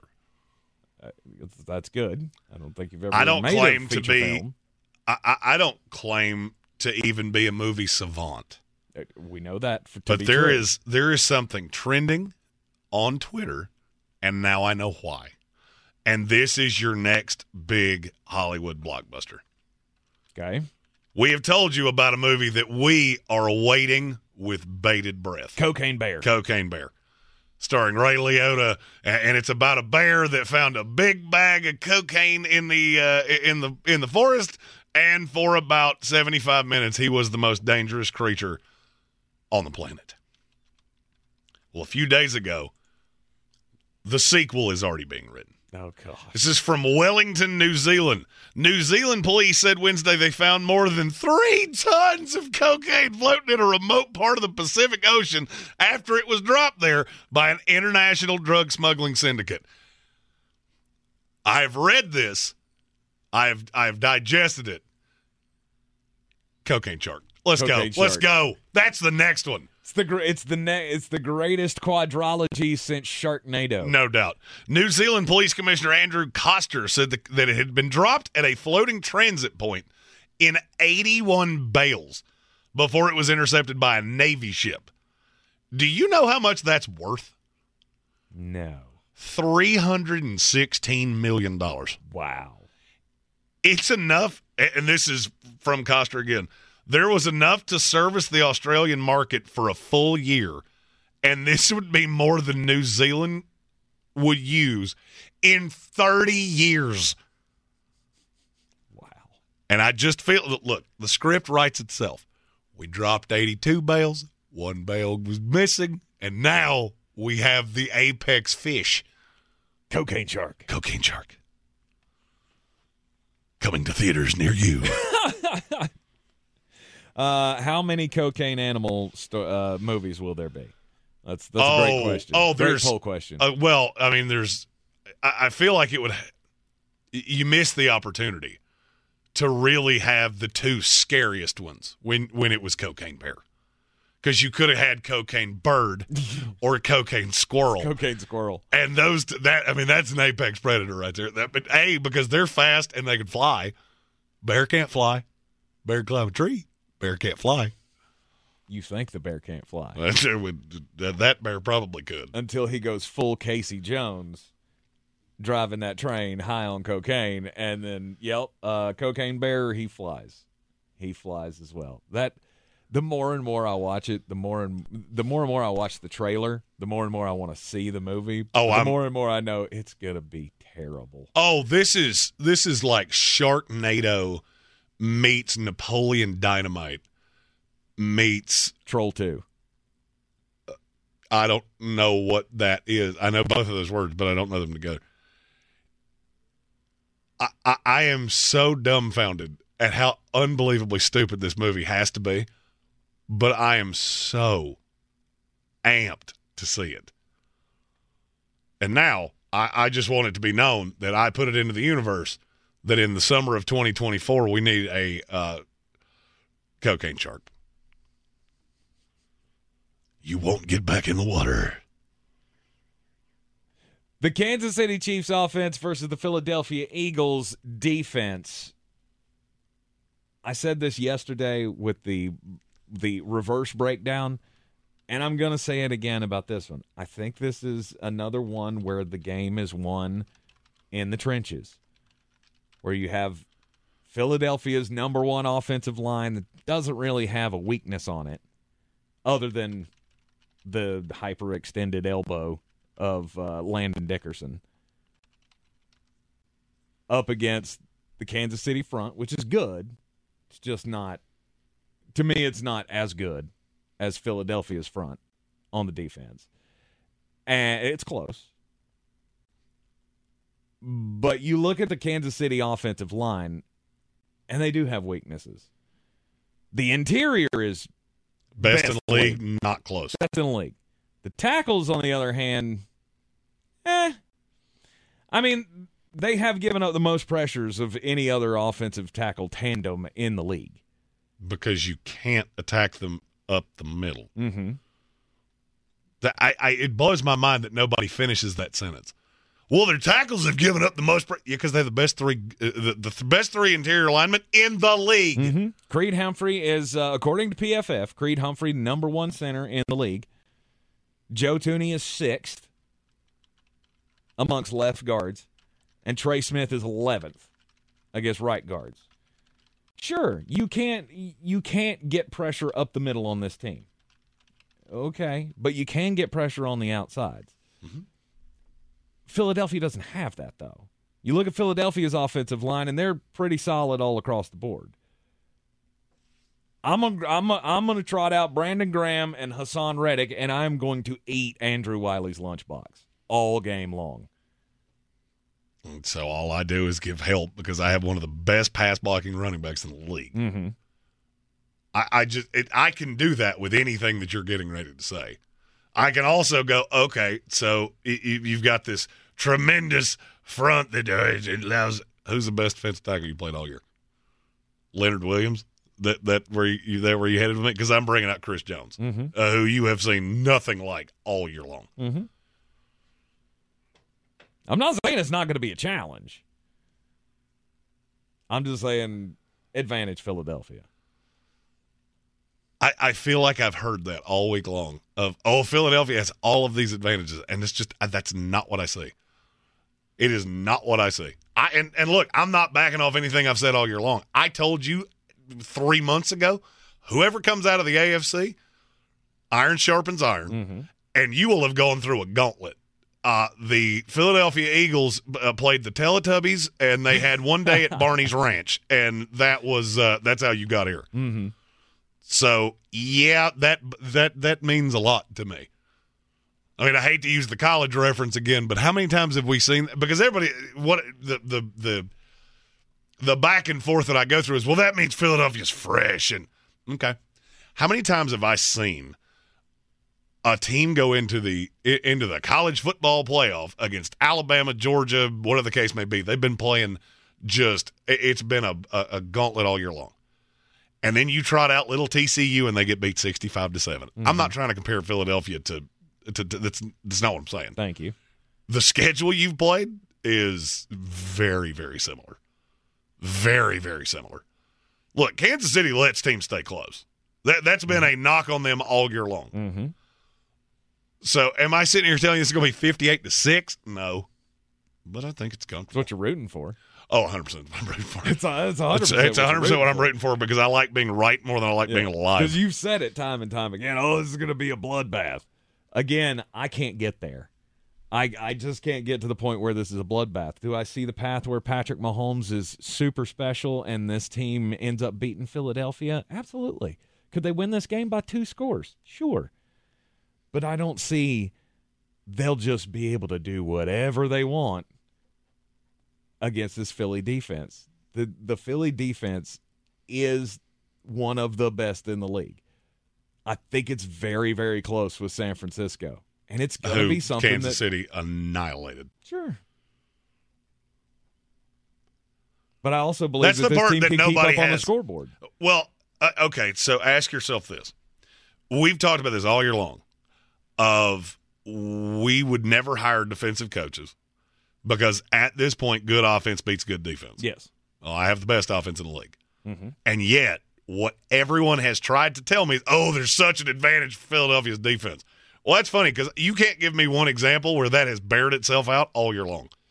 Not any team, not one time has that bared itself out. Because San Francisco, best defense in the league, they lost to virtually every good offense they played. Virtually every time they played a high level quarterback, and yes, I'm including Philadelphia in that, you lost. Mm-hmm. Maybe I undervalue the defense. It's entirely possible. At this point, I it's not as cut and dry as I look at it who has the better quarterback, but that's one, two, and four for me. And it's Kansas City, and it's not close. Three things I ask in every game. What are they? Who has the better coach? Kansas City, not close. Who has the better quarterback? Yep. Kansas City, not close. Who's at home? Neither of you. Neither of you. But Kansas City is wearing the whites, which is important to some people. Such a 16 of the last 19 Super Bowl winners were wearing white. Right. It's also, what was it, since 2013, no team has won the Super Bowl after they won the coin toss. Hot. I only have one of those, and I will give it to you Friday in our Super Bowl spectacular with uh, Asheville Police Chief David Zack, and it's a prop bet. And and to be really honest with you, it hurts me that I'm even going to say it out loud, but I'm gonna. Only once in the last nine years has the Madden simulation correctly predicted who's going to win. I don't care. I don't care about any of that. Although, if you are one of those that does care about that, bad news, because the Madden simulation, they picked the Philadelphia Eagles to win. You are in the Sportsocracy here on ESPN Asheville. Did you know that Ingles sells more organics than any other grocery store? Or that they run their own dairy? Or that they only serve USDA choice and prime meat? Or that they donate 3,956 meals a day to local food banks? Well, now you do. It's all in the bag. Real estate isn't about properties, it's about people. I'm Clarissa Hyatt Zach with eXp Realty, your native realtor serving all of Western North Carolina. I will work hard for you, and I believe in doing the right thing every time. I market each of my listings to reach out of town buyers. I use a professional photographer and drone video on every single listing, as well as collaborate with agents across the country to find your buyer. Check me out online at clarissasellswnc.com or give me a call at 828 774 6343. It would be my pleasure to assist you through the real estate process. Everyone's heard about the housing market and this being the best time to sell a house in years. But the same thing applies to cars. Whether you're looking to buy car, trade in, or sell that car in the driveway collecting dust, Fred Anderson Nissan of Asheville wants to buy your car. They have two on site managers that work with Kelley Blue Book to give you top dollar for your vehicle. You can even have your car appraised instantly at AndersonNissan.com. Stop in and visit them today at 629 Brevard Road Nashville, or call them at 828 365 1663.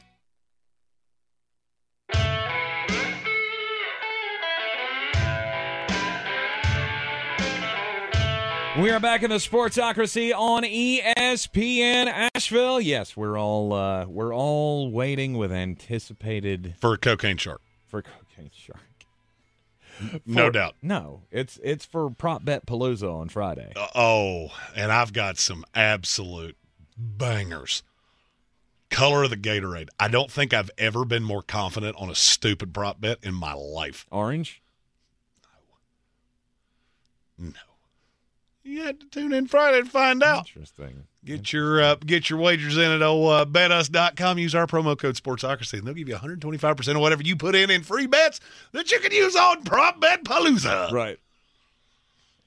Jalen Hurts rushing yards. I saw this one yesterday. 50 and a half. If he goes over, they win. I will say he goes under. and I don't necessarily think that has a. I don't know that that has a has huge. bearing? I would care way more about Miles Sanders or Mhm. or Kenny Gainwell, Mhm. whichever one winds up. Which is so stupid that I even have to ask that question. if Jalen's doing the damage with his legs, it, it, it to me it would tell me kind of how the the theme of the game went, the game script, if you will.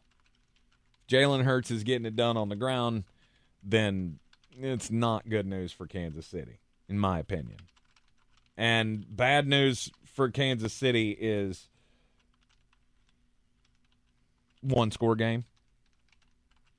As long as it's a one score game, I mean, the way, uh, uh, just based on the way that Jeremy has been beating the drum of blowout. Well, I, I'm I, I've seen public narrative. I, I mean, look, I, I I say this often. Vegas is the greatest truth serum. They haven't moved this number an iota in two weeks. Mm-hmm. They're getting peppered with Philadelphia Eagle wagers. What does that tell you? They feel pretty confident they're on the right side. I'd say they're also getting uh, uh, quite a bit of action on Patrick Mahomes, though. I mean, because our prop, bet, prop bets don't. It doesn't even move the needle. Doesn't matter. Do No, not. no, no. no. That's what I'm saying. I'm I'm saying on the line of on the uh, the action on the game. Thirty-five percent. That's it. 35-65 Philadelphia. Hmm. It is a heavy Philadelphia lane. Yeah. And the fact that Vegas is doing absolutely nothing to to potentially curb the bleeding on that tells me about everything I need to know. So to readjust that, they would go to a pick'em.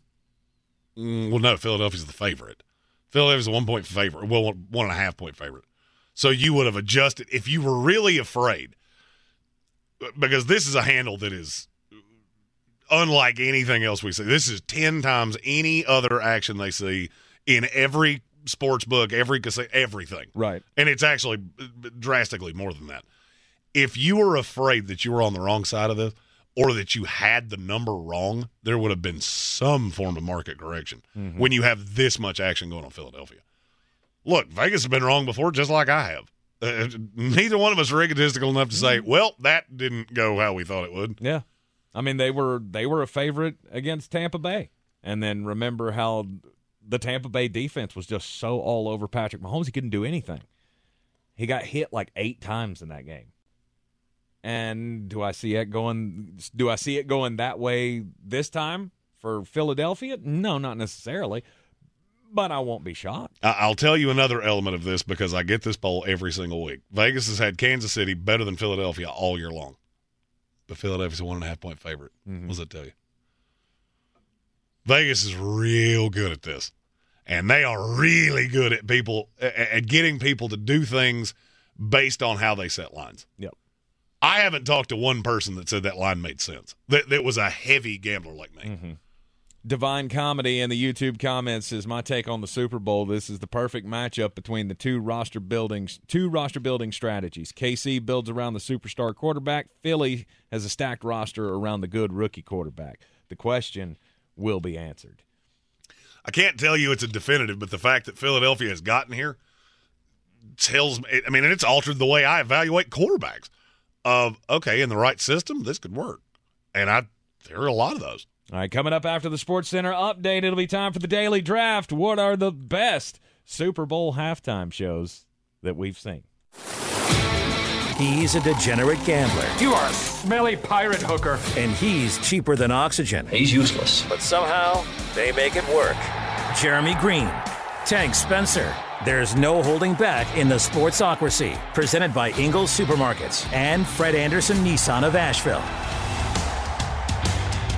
It is the Sportsocracy, and this is ESPN Asheville 92.9 FM, 880 AM, and 1400 Wednesday of Super Bowl week. Don't forget to join us this Sunday at the Village Porch. We will be celebrating the big game, the, uh, the you know, the the the ultimate ending of this 2022 2023 NFL season 41 North Merrimon Avenue is the address. There's going to be door prizes. There's going to be drink specials. Jeremy's going to be behind the bar for a certain amount of time. We're not sure how long he's going to be. I would it. say it's going to be less than we think. Uh, a hundred percent. Hey, I was the worst bartender in the history of the world. I don't like people nearly enough. And the way I deal with people and what makes me like them more is by drinking, which you can't do in this state. Right. So you see you see how it's a vicious cycle. Right. Jeremy's just going to go mullet maker, mullet maker, mullet maker. Okay, we're good. And you want anything else? Ask Mary. Hey. yes. Uh, but uh, we will be at 41 North Merrimon Avenue for the big game. Come on down and join us. is going to be a whole lot of fun. Um, I am going to need some silence, though. Little, little reverence. Yep, you're not getting that. For the glory that will be my girlfriend Rihanna on the halftime show. I'm I'm looking forward to it. I couldn't care less if I tried. There's going to be uh there it, it, there will be a giant uh, Wakanda Forever display. I'm sure she had the big hit song in the in the movie, so I'm pretty sure we're going to see a lot of Black Panther theatrics and laser shows and all that kind of stuff. Probably a little touching Chadwick Boseman uh, tribute at some point during all of it. Uh, and then I'm really hoping that she goes she goes full on bad girl. At Sports Tank ESPN. That, hey, You're you're looking way more you're, you're looking way more forward to this than I am. uh, 100%. I couldn't name three Rihanna songs if you if you gave me a thousand dollars for every one I got right. right.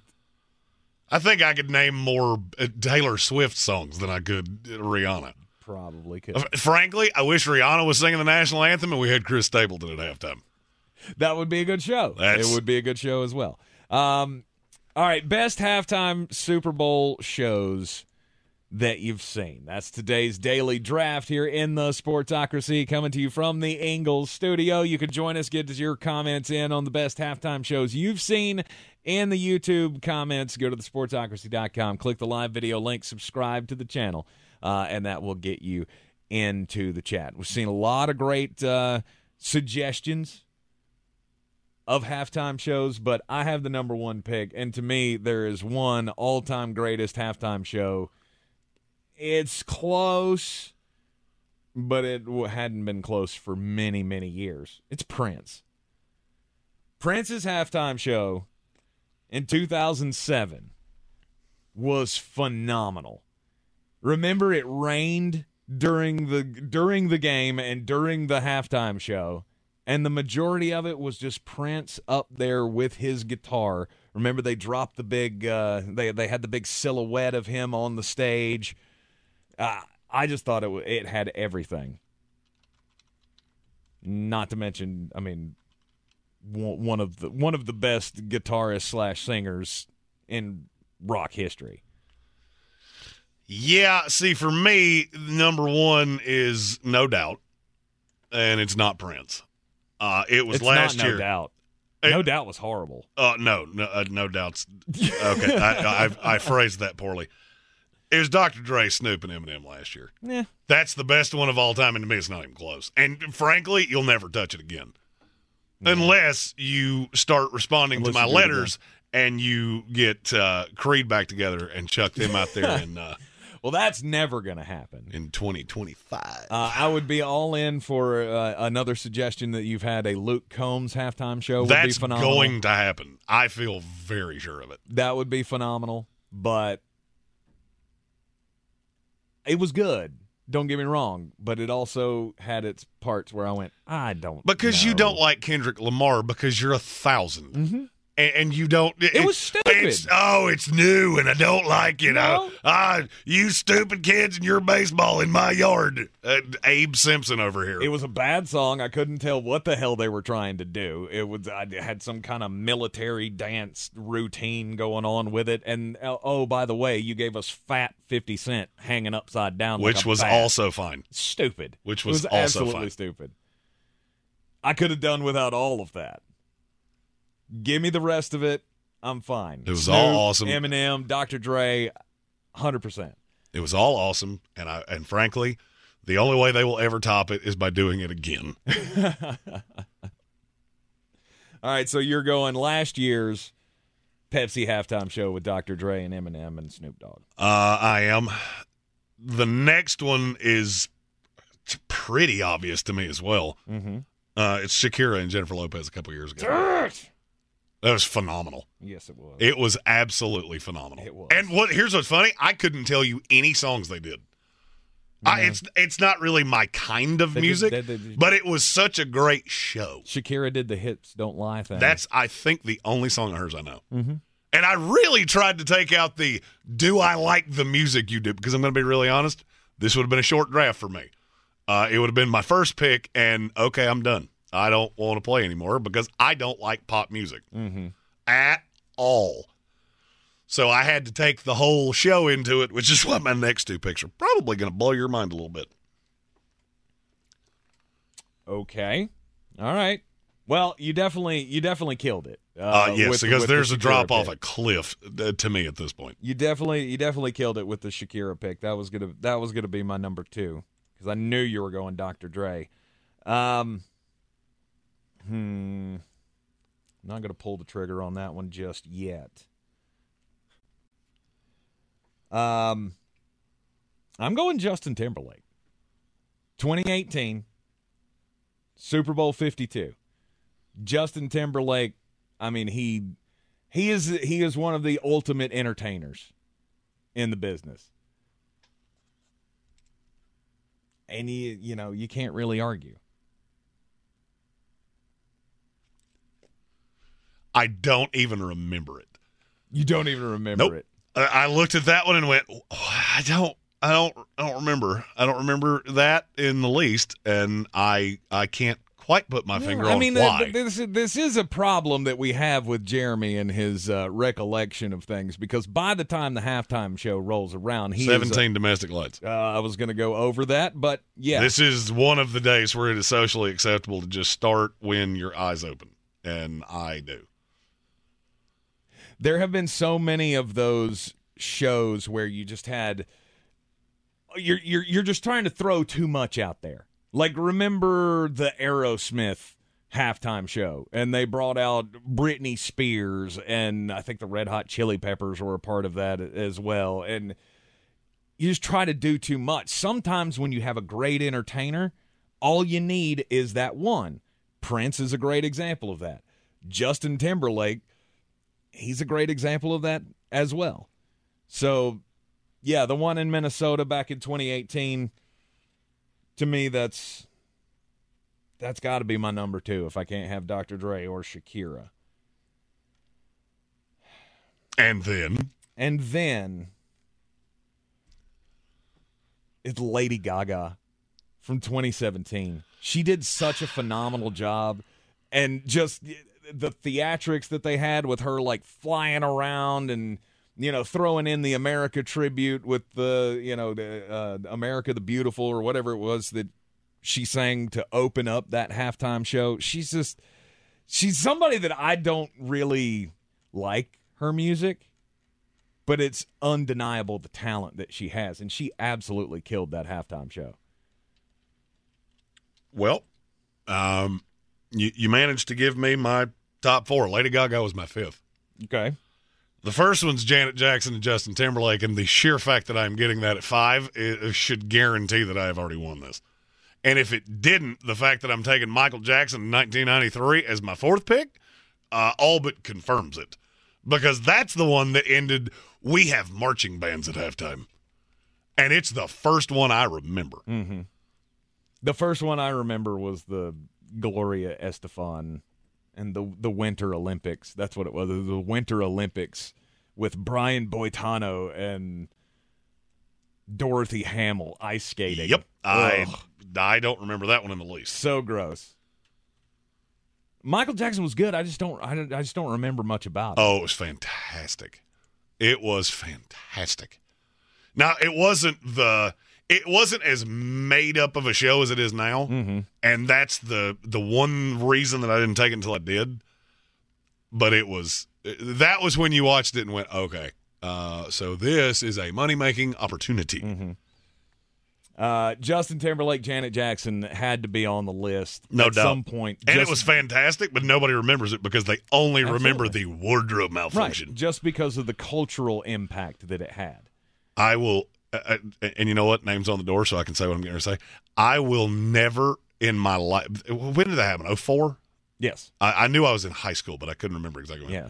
The amount of quote unquote outrage about that is to this day one of the funniest things I've ever seen people do. That was the day that we. Oh, so you have an opinion and you want to just say it and scream it from the rooftops? Cool. Uh, I watched the entire thing live, didn't see it. I was in a room of 50 people. None of us saw it. Nope. I didn't know until the next day that it even happened. It was just a blink of an eye.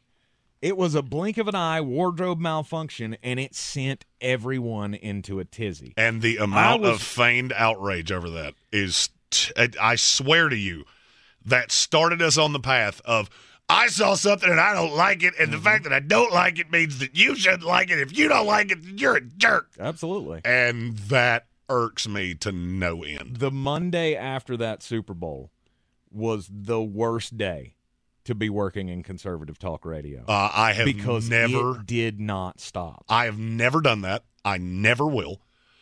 And that is one of the reasons why because I can't fake like I care. Mhm. The fact that you got that's up that's fine. You're it's your opinion, you're entitled to it. That show was phenomenal. And I, it's always bothered me that that one moment that probably a tenth of a percent of people saw live it always overshadowed it. So to me that was an easy choice. Yeah, we had my to third pick. we had to rewind it on TiVo. That's that'll Ah. TiVo. Yeah, yeah, the TiVo back in 2004. Uh, all right, so Michael Jackson. That was great, uh, great choice by you on the Michael Jackson part. Um,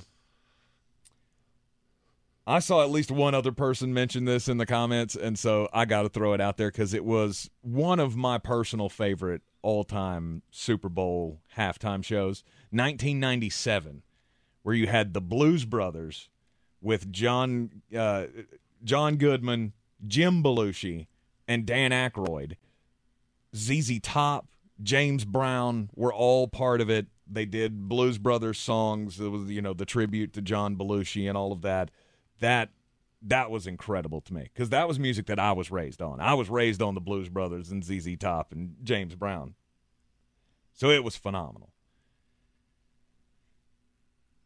And then And then 2016, Coldplay.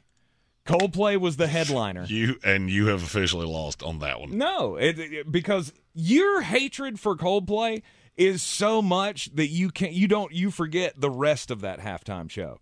Coldplay played a, a, few songs. They opened it and they closed it, but in the midst of that, you had Beyonce and you had Bruno Mars in the height of the uh, Uptown Funk thing. That was a phenomenal show.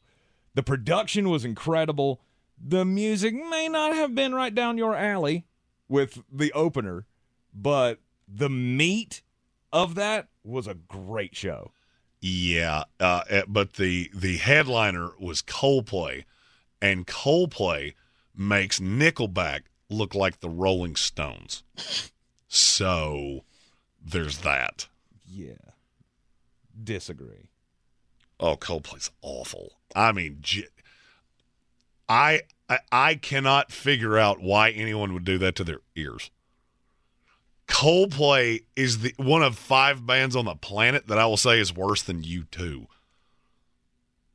Which the fact that they still make music and they they forced a CD on us by putting it on our cell phones is Mhm. just all the reason you ever needed to hate U2. Okay, you left me two here, and I didn't. I didn't expect that. You know what? It, it wasn't. I. You said Beyonce. I'm taking Beyonce by herself with the the, the Destiny's Child reunion. Hated it.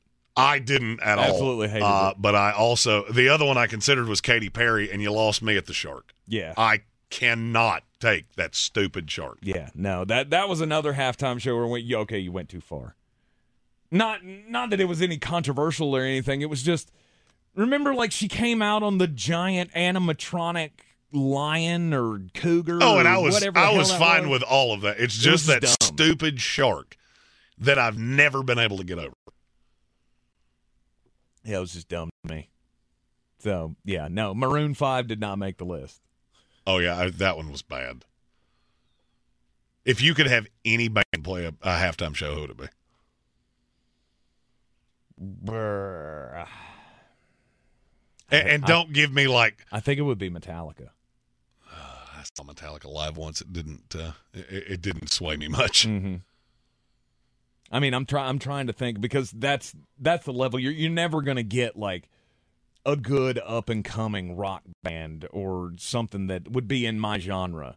You're never gonna get that at a Super Bowl halftime show. You got to find. You're probably never going to is- get that again anyway. Yeah, who is an icon of music, and I think Metallica's probably the closest. Yeah, mine's Luke Combs, and I I mean, fully be believe that's going to happen. Maybe so. I won't be shocked if it happens next year. Maybe so. Uh, and then there's the obvious one, which you know is just a pipe dream, and, and unfortunately the, the day is past. don't say it's, it's Creed. Creed. Don't yeah, say it's, it's no doubt it's Creed. Stop that. Creed headbangers. You stop. I would- okay. I would you re- just took Coldplay. You don't get to. You don't get to poo anything I say. Oh, 100% I do. Cause Chris I, Martin. Because I would 100% line up for Nickelback before I would Creed. Science and progress. First of all, it's progress. Uh, it, it- don't just change the the the. Don't put the emphasis on a different syllable because it doesn't rhyme. You are in the Sportsocracy here on ESPN Asheville off-season previews. Continue after the break. We'll start with the team picking at number nine. It's the Carolina Panthers. It's time to discover the convenience and time savings of contact free pickup with Ingles Curbside. Just visit shop.ingles-markets.com or download the app. And your Ingles personal shopper gets to work with specialized training on how to select the freshest items for a pre scheduled pickup. They'll even text you with updates. You pull up to a designated space, and your personal shopper delivers your items right to your vehicle. Fresh, fast, and affordable. It's all in the bag. Ingles, low prices, love the savings. Rogue Combat Club, Asheville's home for comprehensive martial arts training, has a goal for our community one that's stronger, more fit, and unwavers in its support of one another. Rogue Combat Club's instructors have competed at the highest levels and offer classes for everyone from young children to adults in Brazilian Jiu Jitsu, Muay Thai, and wrestling.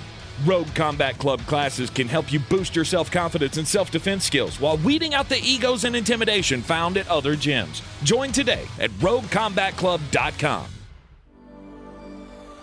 Communities are filled with wonderful people who make living here great. At Home Trust Bank, we're proud of that. And that's why we focus on helping homeowners prepare for what's next. Our local mortgage bankers have the experience you need and exceptional personal service you'll appreciate. Home Trust Bank is ready to help make a house your home when it's time to buy. Visit your local Home Trust branch or go to htb.com forward slash mortgage.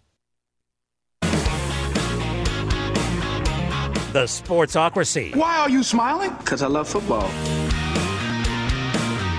It is the Sportsocracy on ESPN Asheville and our off-season previews of all the teams that are still not alive in the uh, in the hunt for the Lombardi Trophy continues with the team picking at number nine in the upcoming NFL draft, and obviously near and dear to us because they are the local market team. It is the Carolina Panthers. The Panthers now have Frank Reich as their head coach. You now have Ejiro Evero as the defensive coordinator. And I feel like you're on a path here. You need to figure out what to do at quarterback. And I'll I'll be honest with you. The, my biggest takeaway as I've gone, this is obviously mock draft week, so I've I've been deep down that rabbit hole. Just don't make a trade. I, I really don't feel like you can make a mistake so long as you don't trade up. This is not the year to do that. And and what I'm getting ready to say is not going to it will not go over nicely with Carolina Panther fans. But it's the truth. Your best solution is to roll with Sam Darnold for another year. Give it the shot. If it doesn't work, then next year you're going to be on one of the only teams that needs a quarterback.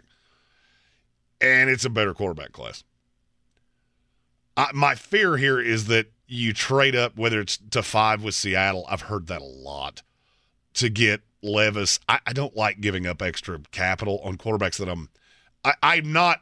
I'm not beat the table on any of these quarterbacks.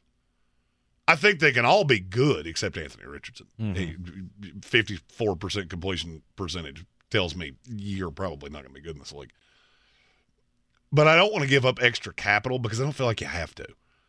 There are several teams in the top ten that I feel like can manipulate the draft just by calling the bluff. The Chicago Bears, they have the pick at one. They, I mean, they've called teams all over the league, and, I've already heard the rumor of, well, Tennessee called, they're not going down to eleven. All that is is trying to drum up interest because it's not there. So if you're Carolina, what is the discrepancy for you between Sam Darnold and Will Levis? That was for me, for me personally. Yes, for you personally. It's not. It's not much. It's not much difference on what they could give you right away. Hmm. As far as as far as projection on on what what Will Levis could turn into, because I feel like we we know what Sam Darnold is. I mean, you could you can keep saying, "Oh, he's only 25 years old and he's got time to." He is only 25 years old. Uh, I'm going to use. He's 6 I'm- months older than Hendon I get it, but I'm going to use the same line that you always use of when was the last time you saw a quarterback be this bad and then turn into something good? It's never happened. You haven't And my a- argument would be that he has not necessarily been that bad. He's had a lot of bad around him. He's had a lot. I mean, look, he's 18 months older than Will Levis. Mhm. I, I'm just, if it's one or the other, I'm not sure you're not better off with, with, with Sam, and then you go into next year with a better quarterback class, if that's how it falls. Sam Darnold could end up with Frank Reich. That's the best coaching he's ever gotten, and it's not close. And I could easily see a path that you see the the prospect that people like me saw years ago when he came out. Mm-hmm. I know that's not popular with Carolina because you want the new shiny toy. All right, CJ Stroud. CJ Stroud has a really bad habit of staring down receivers and not. It, it, this is Justin Fields thing. I'm going to stare at you until you get open because I know you're going to get open. The line will hold in place. I'm not sure that fits in with Frank Reich. I mean, falls to you at nine. Okay, Mm-hmm. no issue there. But I don't want to give up the capital because I'm going to need the capital to put a team around him. Carolina is killed against the salary cap. They got $30 million in dead cap space just sitting there. That's going to make it hard to put the roster around you. So what I would where I would go with that is get Brian Burns done this offseason. Build up the defense. Mm-hmm. I, I feel like you need a running back. Bijan Robinson wouldn't be the worst decision you've ever made. At number nine. I, you know, I, it hadn't even crossed my mind. Mm-hmm.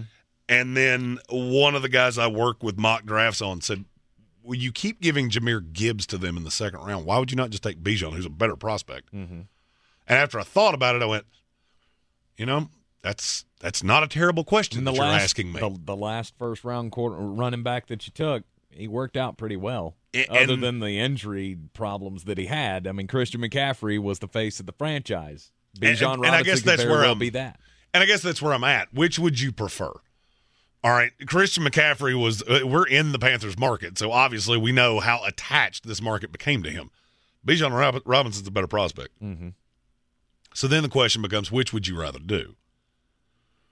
Would you rather go Bijan this year, play really good defense, run the ball, see what Frank Reich can do with Sam Darnold, who he he liked coming out? Mm-hmm. There's been a lot of talk about that from people that know Frank, and that that Sam Darnold actually might be one of the reasons he found this job so attractive. You say Bijan's a better prospect than Christian McCaffrey was? Not close. Really? Not even close.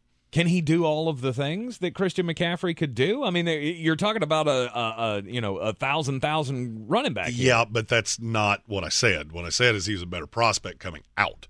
He is a higher graded prospect from every evaluator because he's a better running back. I see what you're saying. The fear with McCaffrey was that he was so thin and he was more of a receiver than he was a running back. Mm-hmm. So, I- I mean, in terms of what you're get, can Bijan be that? Absolutely. I mean, I think he can do everything in this league. You know how I feel about taking running backs in the first round, and I'm screaming from the rooftops. Some smart team needs to do this. Yes.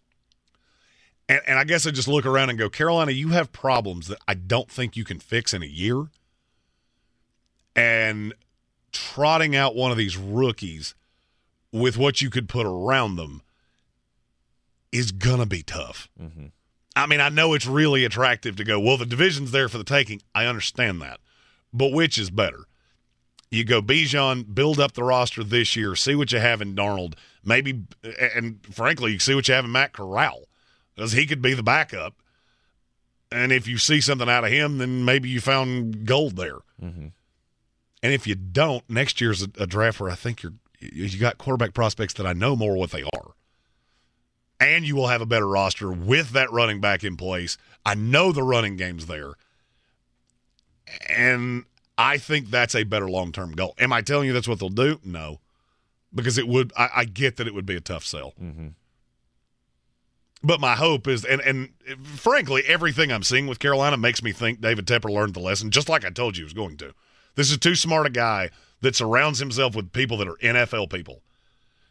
And I think getting the Frank Reich hire right was huge. The fact that Ejiro Evero picked the Panthers when he had a lot of options tells me a lot. And mm-hmm. it's not just, well, they gave him the most money. No, they give him the best opportunity to get a head coaching job because that's what yeah. he wants. Yeah. I think you go out, you get the veteran quarterback, you and you make the call on Derek Carr. Absolutely. Uh, that's, if you can get Derek Carr, then that changes everything. Right. You go get Derek Carr. The money's going to be hard to figure out with that. You I put some other pieces around him. Maybe a Bijan Robinson. Maybe you get one of the wide receivers to add to DJ Moore Can't in the take first one round. Um, is there an edge rusher at nine? Because I'm staring at Yetur Gross Matos going, ah, we need something better. Maybe. I mean, it depends how you feel about Lucas Van Ness. Mm-hmm. Myles Murphy is uh, that the stock there is sliding. So if you take him at nine, you're going to be universally mocked around the industry. Um, I, am not so sure that it's not that, that the solution is not make the run at Carr. If Carr tells you no, go Darnold, and don't force the quarterback thing. Every time I've ever seen a quarter a, a quarterback needy team that just took the one that fell to them, very rarely does that mean you're sold on them. And I don't want to make the move up. The the Caps situation next year thins out greatly. They'll have one of the they'll be one of the most active teams in free agency a year from now. So, I mean, I hate to say being patient is the is the smarter call, but with Carolina it is. Unless you can get Derek Carr. Then that that accelerates it. I would then still add Bijan at 9 and be a run first team that plays really good defense. That's been the best I've ever seen Carolina be is when that's who they were. You're in the Sportsocracy here on ESPN Asheville. Coming up after the break, we'll give you the most important message of the day and talk about another team from the NFC South that's, well, they were supposed to pick pretty high in the draft, but they got some decisions to make this offseason as well. We'll talk about the New Orleans Saints after this. Since man created roads, they've been looking for ways to get off road and vehicles to take them there. That's where Outlaw Off Road comes in. A premier off road center for Jeeps, trucks, and SUVs with a complete lineup of off road and overland services, including maintenance and repair to make your vehicle all that it can be. Check out their location right here in Western North Carolina at 85 Avery Creek Road. Call them today at 828 974 8480 or visit them on the web at theoutlawoffroad.com. When I finally drove the old car into the grave, I knew there was only one place I was going to go Fred Anderson Nissan of Asheville, home of the family plan. And yes, they treat you like family. I went in, told them what I was looking for, told them my budget, and in no time, I was signing the paperwork on my certified pre owned vehicle. They have the area's largest selection on quality pre owned vehicles and certified Nissans. They go through a 167 point inspection, so you know it's not going to let you down. They gave me the Carfax report, so I know the history of my vehicle. And the Fred Anderson family plan gives me things like oil changes and car washes and loaner cars if I have to have major work done on the car in the future. For me, buying a car has always been an intimidating thought. But the folks at Fred Anderson Nissan of Asheville made it super easy. Don't be like me. Don't wait till the last minute to get a deal done. Go to AndersonNissan.com or stop by the showroom at 629 Brevard Road. And don't forget to mention we sent you from the Sportsocracy and get a $250 bonus on your trade in at Fred Anderson Nissan of Asheville. The Ingles 2023 Southern Conference Downtown Dribble and Kids Fest, presented by Champion Credit Union, will be held Saturday, March 4th, 9:30 a.m. to 11:30 a.m. at the Roger McGuire Green at Pack Square Park. The Downtown Dribble will feature interactive games, inflatables, pet bands, cheerleaders, and parade. Each participant will receive a basketball, downtown dribble t-shirt, and a ticket to the noon session quarterfinal basketball games. Check-in will begin at 9.30 a.m. at Roger McGuire Green. To register, visit downtowndribble.eventbrite.com. It is time for the most important message of the day here in the Sportsocracy. Don't do crimes. Yeah, another Florida story for you. Obviously, Is it as good as Cocaine Shark? Uh, it is. It's it's not nearly as good as Cocaine Shark. Will it make a movie that will be as good as Cocaine Shark? No, no. Uh, they would they would not make a movie about this guy, but uh, yeah, maybe maybe they did make a Napoleon Dynamite movie. So stupid people get movies all the time. Uh, this man is in trouble with the uh, police in Palm Coast, Florida, after he decided that he just absolutely needed some snacks late at night. Snacks are good. Yeah, he goes to he goes to the gas station, goes by, picks up uh, all the items that he wanted. And here's here's the big problem: gas station was closed. Oh, yeah, that's a problem. Gas station's closed, and uh, he broke into the back door, It's always a bad sign. took a whole bunch of stuff, snacks and chips and cakes and candies and whatever else. But he had good intentions because he wanted to he wanted to pay for his items, but he just couldn't because the cash register wasn't open. So he left his debit card on the counter. because I'm gonna come back tomorrow and I'll just pay for it. So Does uh, that all be include good, paying right? for the door you broke? Didn't say he didn't say he broke a door. Maybe the maybe the back door was unlocked, unsecured in some shape, form, or fashion. Uh, but he did enter the back of the store while it was closed, got all the stuff, left his debit card on the counter, unlocked the front door, and then left.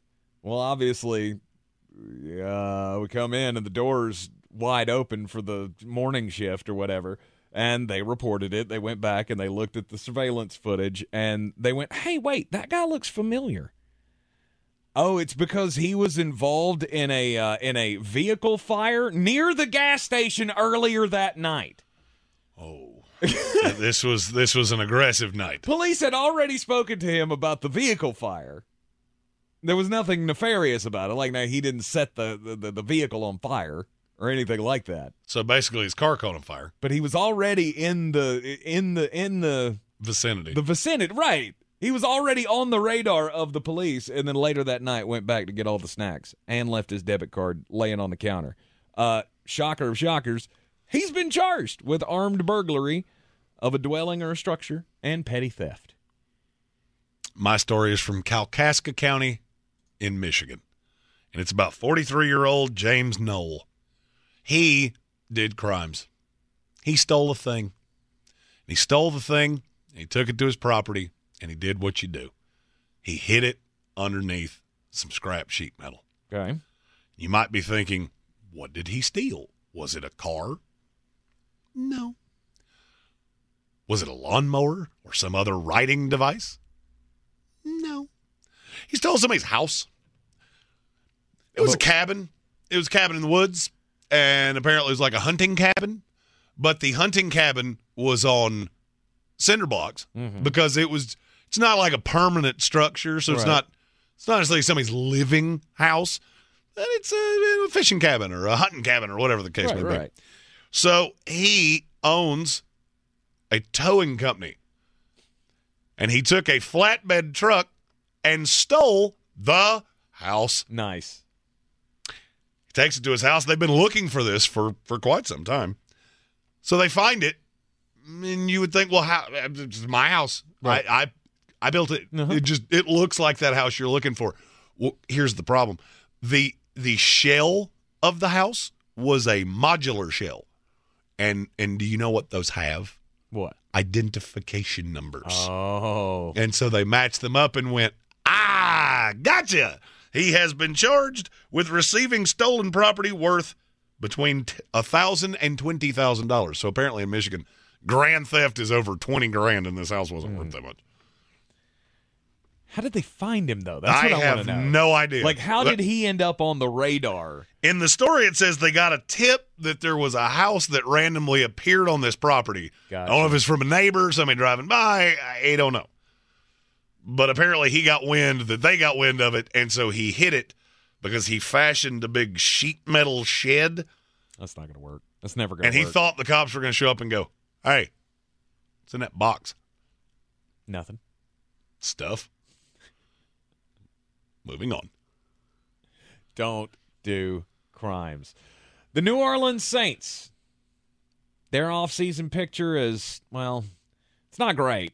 It's not great. You're way over the salary cap You're again. killed against the salary cap. Uh, you got Dennis Allen returning as head coach, which is obviously less than ideal. That feels like sacrificial lamb territory to me. Hey, we got to blame somebody. Might as well be the guy that's already here. Mm-hmm. And now you get to play the fun game of who's going to play quarterback. That's the hardest part for New Orleans. This is one of, of all the teams in the NFL.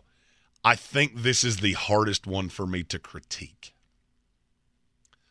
Because if you add Derek Carr, I feel like this is the best team in the NFC South, and you would be a heavy favorite to win this division. If you roll it back with Andrew Dalton, you might be the worst team in this division. Because the roster's talented, but you're so bad offensively. Mm-hmm. The last six weeks of the year, this looked like an XFL team. And so for me, where I get to is okay, Carolina's got options.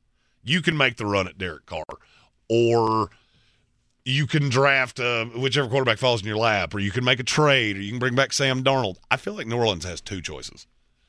You're either going to overpay Derek Carr, Mm-hmm. which he is in the building today. They're not making a trade. They're not giving up a third round pick for a guy that's going to be cut in six days anyway. That doesn't make any sense for anyone involved. They're basically just getting a free interview. No doubt. They're, they're getting him in the building going, hey, is this a fit for you? Because uh, we'll give you all the monies. Mm-hmm. I don't know how we're going to fit it on the salary cap, but we'll give you all the I was monies. going to say, what do you have to sacrifice to make that happen? This is a team that's done that kick the can down the road thing so much that there's not a lot of restructuring that can be done. So even if you pushed it another year, A, you're going to be, you think you're bad now? Do that and see what it looks like next year. Mm-hmm. What strikes me is more likely is you start doing the post June 1 cuts with, with Michael Thomas and, and Andrus Peat. The problem is that they all have these ridiculously high dead cap charges. But I feel like you could get under the cap with Derek Carr and still have a good enough roster to win this division. Now, do I think you're going to go to the playoffs and it be an absolute bloodletting? Yes, I do. But this is a team that is in the definition of purgatory. Mm-hmm. You're so talented, but you're getting older. Mm-hmm. And so you have to either completely reset the decks. And and I don't even know necessarily how that would go. I was going to say, you're, are you in a position to even do that? Because you have these big pieces, but because you have these longer contracts with all these guys, the dead cap. The dead cap's going to kill you. it- right. It, it makes it uh, illogical to do that. I mean, in a in a let's blow it up scenario, this is you know you would think Cameron Jordan, Marshawn Lynch, Alvin Kamara, Marshon Lattimore. It, what did I say? Marshawn Lynch. Yeah, that wasn't the that wasn't the guy. Yeah, he's uh, he's he's doing commercials now. Uh, right. But you would think all of these big names are the ones that you would have to get rid of. But their contracts make that impossible or like I said Ill- illogical to do. and that's why I say this team is in a is in a really. I mean, of your highest, so uh, of players that have the highest cap figure in 2023, Michael Thomas and Cameron Jordan are one and two. Combined, if you just outright cut them, do you know how much money you would save? Total out of the two, Six million dollars. you're too high. It's five. Wow. 20 or 48, almost 49 million dollars in dead cap. Mm-hmm. Doesn't make any sense. No. And you don't really have the restructure things to do. Your next two, it would cost you $40 million to cut them mm-hmm. in cap space. Mm-hmm. Dead cap would be $80 million on Ryan Ramczyk and Marshon Lattimore. There's just not a lot of flexibility here because you have done this for so long. Mm-hmm. And I know everybody says, well, there's always cap calisthenics you can do. You're right until you've done it for five years. And that's where Minnesota, or, uh, New Orleans is at. You can do this again. It's not going to be pretty. And a year from now, you're going to be in an absolute nightmare. New Orleans is in that damned if you do, damned if you don't kind of scenario. You're And too, I would agree with it. You're too talented to be just absolutely number one pick in the draft. Terrible, but but you're you're also not. Let's add that one piece and go win a Super Bowl. I don't and see that's see the that. thing. Uh, Stephen Towle in YouTube comment said, if any team in that division adds Derek Carr, they become the best team in that division. Mhm. And here's the thing: there's only one of them, maybe two, depending on how they use the cap space in Carolina and Atlanta, that I feel like could be an actual, even in the most rose-colored glasses world, be competitive. Mm-hmm. All right, New Orleans adds Derek Carr. That's the best roster that anybody could compile in this division. It's also really thin, and it's not sustainable for long. Uh, Andreas Pinkney in the in the comments, Loomis is going to is going to keep rolling the dice. He boxed us into a corner. He did. Yeah. He, he has he has kicked this can down the road for so long, just to hold on to the idea that we could be competitive. Th- that he's really, like you said, damned if you do, damned if you don't. Mm-hmm.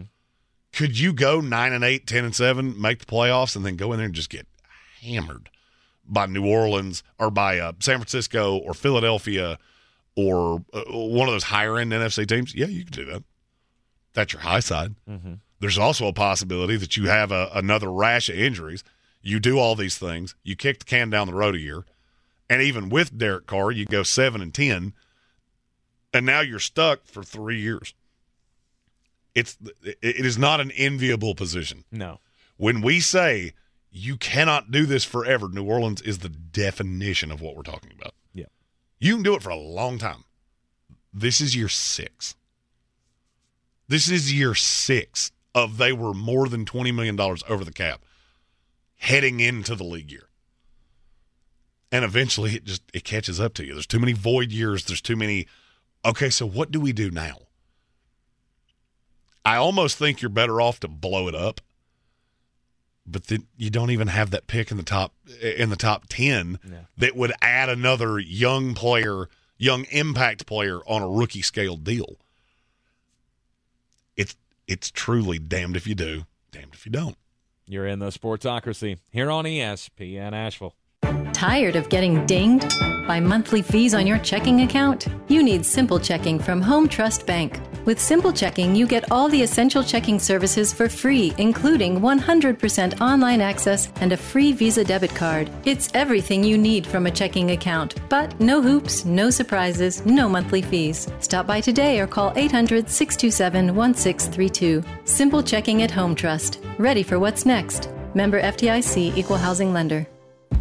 At Ingles, whether we're celebrating Friday night rivals, televising college basketball games, bringing the Fan Fest to semi pro soccer, or taking you out to the ball game at your minor league park, it's all in the bag. Ingles, low prices, love the savings. I believe real estate isn't about properties, it's about people. I'm Clarissa Hyatt Zach with eXp Realty, serving all of Western North Carolina. Navigating the home buying and selling journey can feel overwhelming at times, and that's why having an agent who cares about you and your needs is key. I'm a native of Western North Carolina, and I close over a home a week. I'm an expert in the market, pricing my sellers correctly to net you the most money, and working as a skilled negotiator for my buyers. Please give me a call today at 828 774 6343 to set up a complimentary market analysis. Make 2023 the year that you change your life and you win that battle with your weight problem. It can happen for you. I, I mean, I've said this time and time again in my life. I'm going to do better this year. I'm going to lose the weight. 2022, that was the year for me. The PhD weight loss program helped me lose more than 90 pounds last year. PhD's the way to go. Many people in the new year say, New year, new me. The only problem is that they use a lot of the same tendencies, which leads to new year, same you. Sometimes you need a little help, and that's what PhD gives you. They give you plenty of the food, they give you the, all the direction, all the guidance. If it works for a guy like me that was as lazy with my food choices as I was, it will work for you. PhD weight loss. I lived all of my adult life around the 300 pound mark, and now I'm down around 200 pounds, and I feel infinitely better, as you can imagine. Go to myphdweightloss.com today. It's Everyone's heard about the housing market and this being the best time to sell a house in years. But the same thing applies to cars. Whether you're looking to buy a car, trade in, or sell that car in the driveway collecting dust, Fred Anderson Nissan of Asheville wants to buy your car. They have two on site managers that work with Kelley Blue Book to give you top dollar for your vehicle. You can even have your car appraised instantly at AndersonNissan.com. Stop in and visit them today at 629 Brevard Road, Asheville, or call them at 828 365 1663.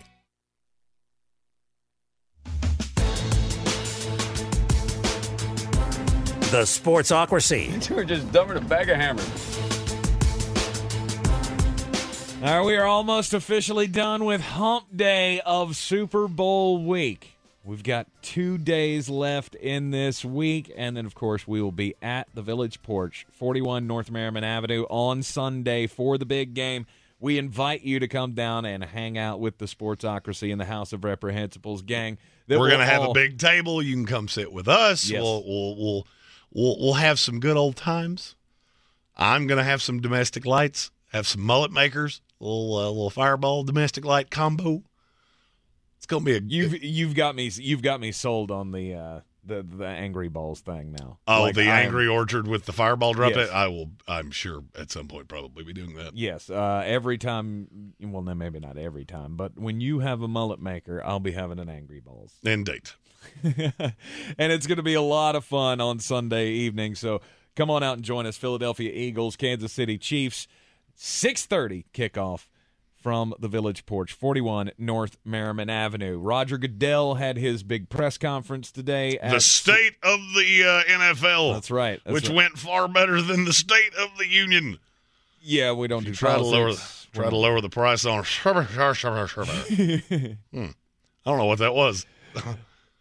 we will not be trying to lower the price of that. No, no, whatever it Whatever is. it was. Not going to do that. Uh, one of the things to come out of his uh, State of the League press conference today was flex scheduling on Thursday nights. And Monday nights. Yes. Monday nights is actually starting. Thursday night has not. Right, right. Monday's already coming. That's Yes. a done deal. We're- Hallelujah. We're, going to do Monday night flex scheduling. Do you feel like that came because E ESPN, ESPN went okay? They all did. We the, well, ESPN was the one who was getting hammered. Yes. They I mean. Amazon's one thing. Amazon's all right. You're the new kid on the block. ESPN's paid its dues, and I'm not saying that because we are on an ESPN affiliate. It- okay, we, we've we've given you a lot of money, and these games have been large part been awful. Yes. and don't give me the but but the travel. We've sh- uh, we've shown we can get around that. Right. And this is not going to be a scenario. I've already seen the comments from people talking about, uh, oh, so you're so what? So Sunday's game is over, and then an hour later you're going to tell them they have to turn around and play on Thursday? No, that's not how this is going to work. No, it'll be flexed a week in advance. Yes, you will have a week, maybe two weeks, in And we don't even start flex until what week ten? which should start way earlier in the season. Ah, I'm I, I'm not as sold on that. By week five, you know. By week five, you will know if you're going to get a dog water matchup on a prime I time. mean, not game. necessarily. Not necessarily. The Jacksonville Jaguars in week five were unwatchable. But week 10, that was a completely different scenario. But you just do it on a week by week basis, and it keeps these these just horrendously bad network games from happening. Mm-hmm. It's it's what the NFL does. They see a problem, and it was a huge problem last Yes. year, Yes. and you fix it. Thursday night, yeah, you're gonna have one more year where they don't flex that because the logistics of that. I'm I'm will go ahead and tell you the logistics of that are gonna be a headache because that is a logistical nightmare. Because now you start dealing with the following week and and where you pos- it's that's gonna be tough. But Monday was easy. It's always been easy, and I'm glad they got this done. Mm-hmm. Uh, also, when uh, d- when talking about the issue of the officiating in the NFL, Roger Goodell has assured us that NFL officiating has never been better. I'm going to disagree for the square. That's what a lie sounds like. That's what a lie sounds You like. You keep putting lipstick on this pig, but I, I really would like to know why it keeps oinking there, Rog. Right. So it's never been better, but there again, it's never going to be perfect. We're not asking for perfect, Roger. No one has ever said we need to have, you know, no missed calls or controversial calls or anything like that. Sky Judge, period. Yes. You are in the Sportsocracy here on ESPN Asheville. We will be back with you in the Ingles studio tomorrow at 3 o'clock. We'll be one day closer to the kickoff of Super Bowl 57. Kansas City Chiefs, Philadelphia Eagles. See you tomorrow.